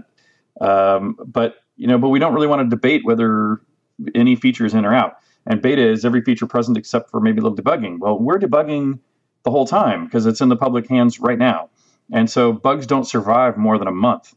And so, you know, before we quote launch, there might you know, we could maybe 30 days previous call it beta, but it, we don't think those words just have any meaning to us anymore. so, um, but anyway, so the, the short to make a short answer out of what you asked, uh, we think in July will be uh, uh, the, the the first day that people who've been waiting to play the solo player story uh, and uh, kind of uh, waiting to play July is the the the first day I would recommend that people start coming in. Mm-hmm. And if they really want to make sure that you know every I has been dotted and every T has been crossed, they could even wait a little longer. A few months uh, into the uh, into the fall might be helpful. To which extent are you still personally involved in the design or also story of the single player portion? Is this something that still gets you excited, or are you kind of just overseeing the the young guys? Uh, no, I'm still doing that in great detail. I am actually the number one playtester of the game. So there, there is no one in the company who plays the game more hours per day than I do. I play it effectively every day of the week. I write by far the most bugs into the game, and all of the goalposts of the design were set by me personally. Now, you know, if you look at individual conversations in the game, it's a writer that's a separate writer or two or three that have written all of them. If you look at any code in the game, it's somebody else who's written every line of code. I've written no code, and I've definitely drawn none of the art. But uh, but from a design standpoint, uh, I am still the lead designer, and I'm absolutely the number one playtester.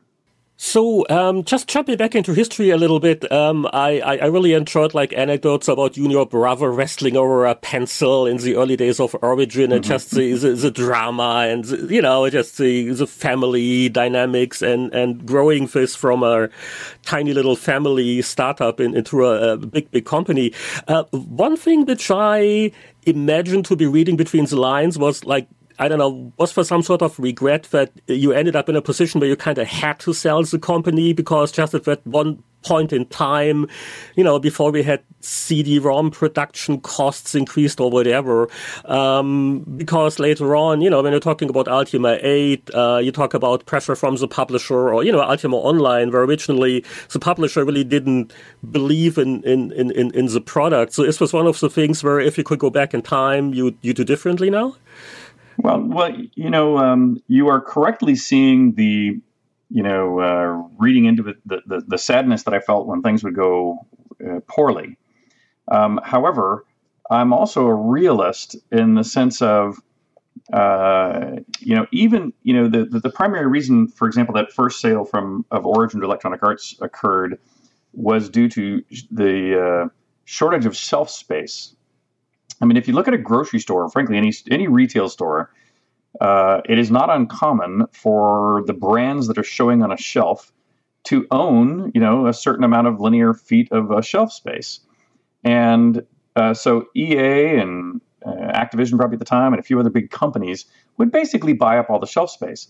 And even though we, in theory, could compete to own some of that shelf space, if you don't have a certain amount of product flow, if you know, if you don't have a new game to swap out with that old game every month to make that shelf space working, you know, have high volume of flow through it, then then it's not worth it for you to own that shelf space, which means you have none. Right. And uh, uh, and so that that's a practical reality of the way business works.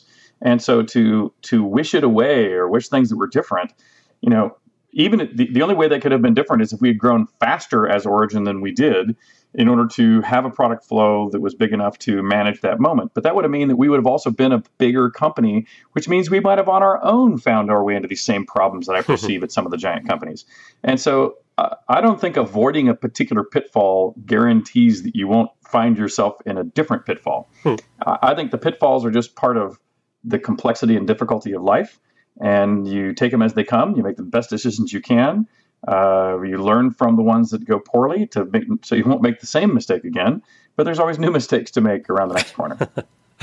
oh, speaking of Electronic Arts, one thing I was wondering, it seems to me that over the last couple of years, EA has become a little more relaxed when it comes to you know, making arrangements in regards to old intellectual properties. Um, Brian Fargo was able to make Wasteland 2, um, you know, as a System Shock sequel done by Warren Spector of all people, which is fantastic.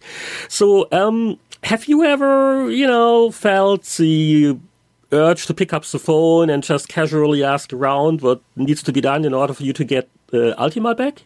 Oh, absolutely, I have. Um, you know, every few years. In fact, I've I have picked up the phone and called EA on this a number of times, and you know, and uh, you know, half the times I've called, it actually goes up and down the food chain a fair distance before usually finding Ultima, you know, despite the fact they've really not done much with it, hmm. there's always people within EA worldwide who claim they're going to do something with it or are in the middle of doing something with it now. And so even though we start down that path, we so far 100% of the time have uh, have run into resistance uh, due to other parts of EA, uh, you know, believing that the property IP belongs to their team and their team wants to hold on it to do something with internally. And uh, you know, even though that has never happened, they, they you know, but it's therefore prevented me from getting access to it. Oh, that's interesting. So there's still like um, hope, but we really shouldn't, you know, bet on your money on it, it of it ever happening. But but but you haven't given up talking to. I haven't given up on it. I'm definitely open to it. EA knows I've called. Uh, they know they have an offer for me on the table, but uh, they've not uh, so far taken me up on it. Okay, just uh, just make sure you're not spending all the money you're saving for an next trip into space. Yeah, exactly right. Exactly right. wow, I mean, that's actually an interesting, very uh, hypothetical question. So, let's say you have so and so many millions in, in spare change, and you have to decide between uh, doing another trip to space or between buying the Ultima rights back? Which would you choose? uh, that'd be a tough. That'd be a tough call. But but but Ultima might win on the following for the following logic. You know, I you know I was willing to put any amount of money that I could into my first trip into space. You know, I don't care how wealthy I was. If I had a billion dollars and the price was to go as one of the first people ever privately to go, if it cost me a billion dollars, I probably would have paid my billion dollars and happily uh, made that journey. Um, however, you know, now that I've been there, I no longer have that to prove. I no longer, you know, it's no longer worth an unlimited amount of uh, personal wealth. Now there are other things that move up the importance scale. Um, you know, like for example, when I went to space, I wasn't married and didn't have kids, so you know, uh, understandably, you know, there the survival and thriving uh, to the, the, my, for my family to survive and thrive now is high on the list. So uh, no no longer can I really squander everything for uh, purely myself. Uh, but space still remains high on my agenda uh, of, of, of things where there is much more to do uh, you know, I, I, I, don't need to go back to low Earth orbit again. But if a chance gets, if I get a chance to go to the moon or Mars, which I believe I will, then that will remain high on the list. But uh, yeah, but you know, when people think about this, it, it's important. I think for people to know that I'm not just some wealthy Yahoo that bought a ticket to go to space because it was available. I actually built the company that allowed it to become available. All seven private citizens that have ever flown to space flew with the company I co-founded, Space Adventures. Even the existence of commercial space companies like SpaceX, I, I would argue, owe a lot of their existence to another organization I helped co found called the X Prize that uh, helped prove that commercial space entities could build hardware that could reach space without any government support. And um, uh, and even these big companies like SpaceX, you know, I'm SpaceX is actually my largest personal investment. It's the largest individual investment that my wife and I have. And so uh, the you know I am not some passive uh, ride taker. In fact, I don't even like the term space tourist because I don't think what I did was tourism. I built the company, I flew myself, and while I was flying, I did a lot of work. I did more work than most professional astronauts because I was both trying to offset the cost of my flight and, know, so therefore earning money against it. And I was also doing work towards future businesses in space, things like protein crystal growth and a bunch of medical experiments that I believe will pay not only for my own future flights, but other entrepreneurial work in space. So I am not a space tourist. I am a private astronaut, period. Uh, which kind of leads me to my final question. Now, other than space, are there like any places on Earth left you would like to see and you haven't visited yet, or like any any vacation tips for our audience where people should go? well, well, yeah. Well, well, the, I've two. There's are two questions in there. I'll answer. One is you know, any places left for me to go, and the answer is lots. You know, I've still never been to the North Pole, though I've been to the bottom of the sea numerous times. I've been to Antarctica and the South Pole a couple of times. I've been on every continent and every ocean. Uh, so most of the Earth I've traversed, but not the North Pole.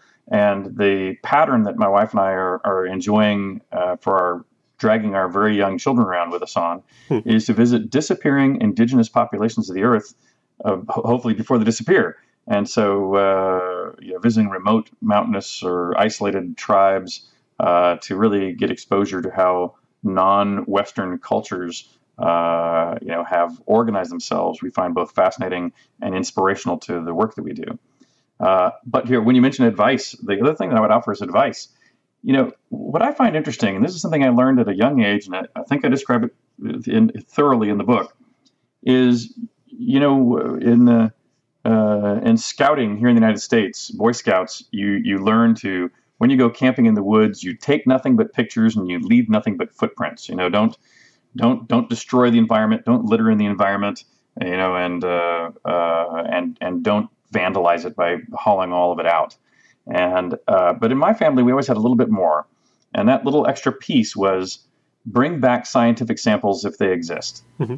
And what's interesting about that is I, I learned this by traveling with my father that there's always scientific samples around you. There's almost no interesting trip you can go on that doesn't have interesting uh, archaeological or biological work that even lay people can do. And so, whether that's taking samples out of uh, uh, the hot sulfur springs at hydrothermal vents that uh, uh, you know happen to be uh, in almost every country around the globe. Uh, to uh, uh, you know, if you're going up, into the mountains where it's snowy and icy, there's other kind of samples you can bring back that are very interesting. you know, the the you know the opportunities for doing citizen science are extraordinary, and uh, so I would offer to people if you're going to go on a vacation, you know, I can go on vacation in my backyard and find meteorites, as can you. And so when when when cool things that no one has ever seen before are literally in everyone's backyard, there's just no excuse not to put some of this kind of interest into your vacation travel. Hmm. Cool. Well, thank you very much, Richard. Uh, Explore Create is out now. It's also available in Germany. Uh, there's an ebook version, which is what I was mm-hmm. reading. It's really easy to get. Are there any plans for uh, translations, by the way? Yes, there are. We're actually just uh, negotiating those now. So I don't have a schedule of release for them, oh, but uh, cool. that is our intention to do. Uh, you know, the major European languages, of course, plus a few others. Awesome, terrific. Well, thank you very much, and good luck with uh, the game and um, whatever your next uh, journey takes you. Thank you very kindly. I appreciate it.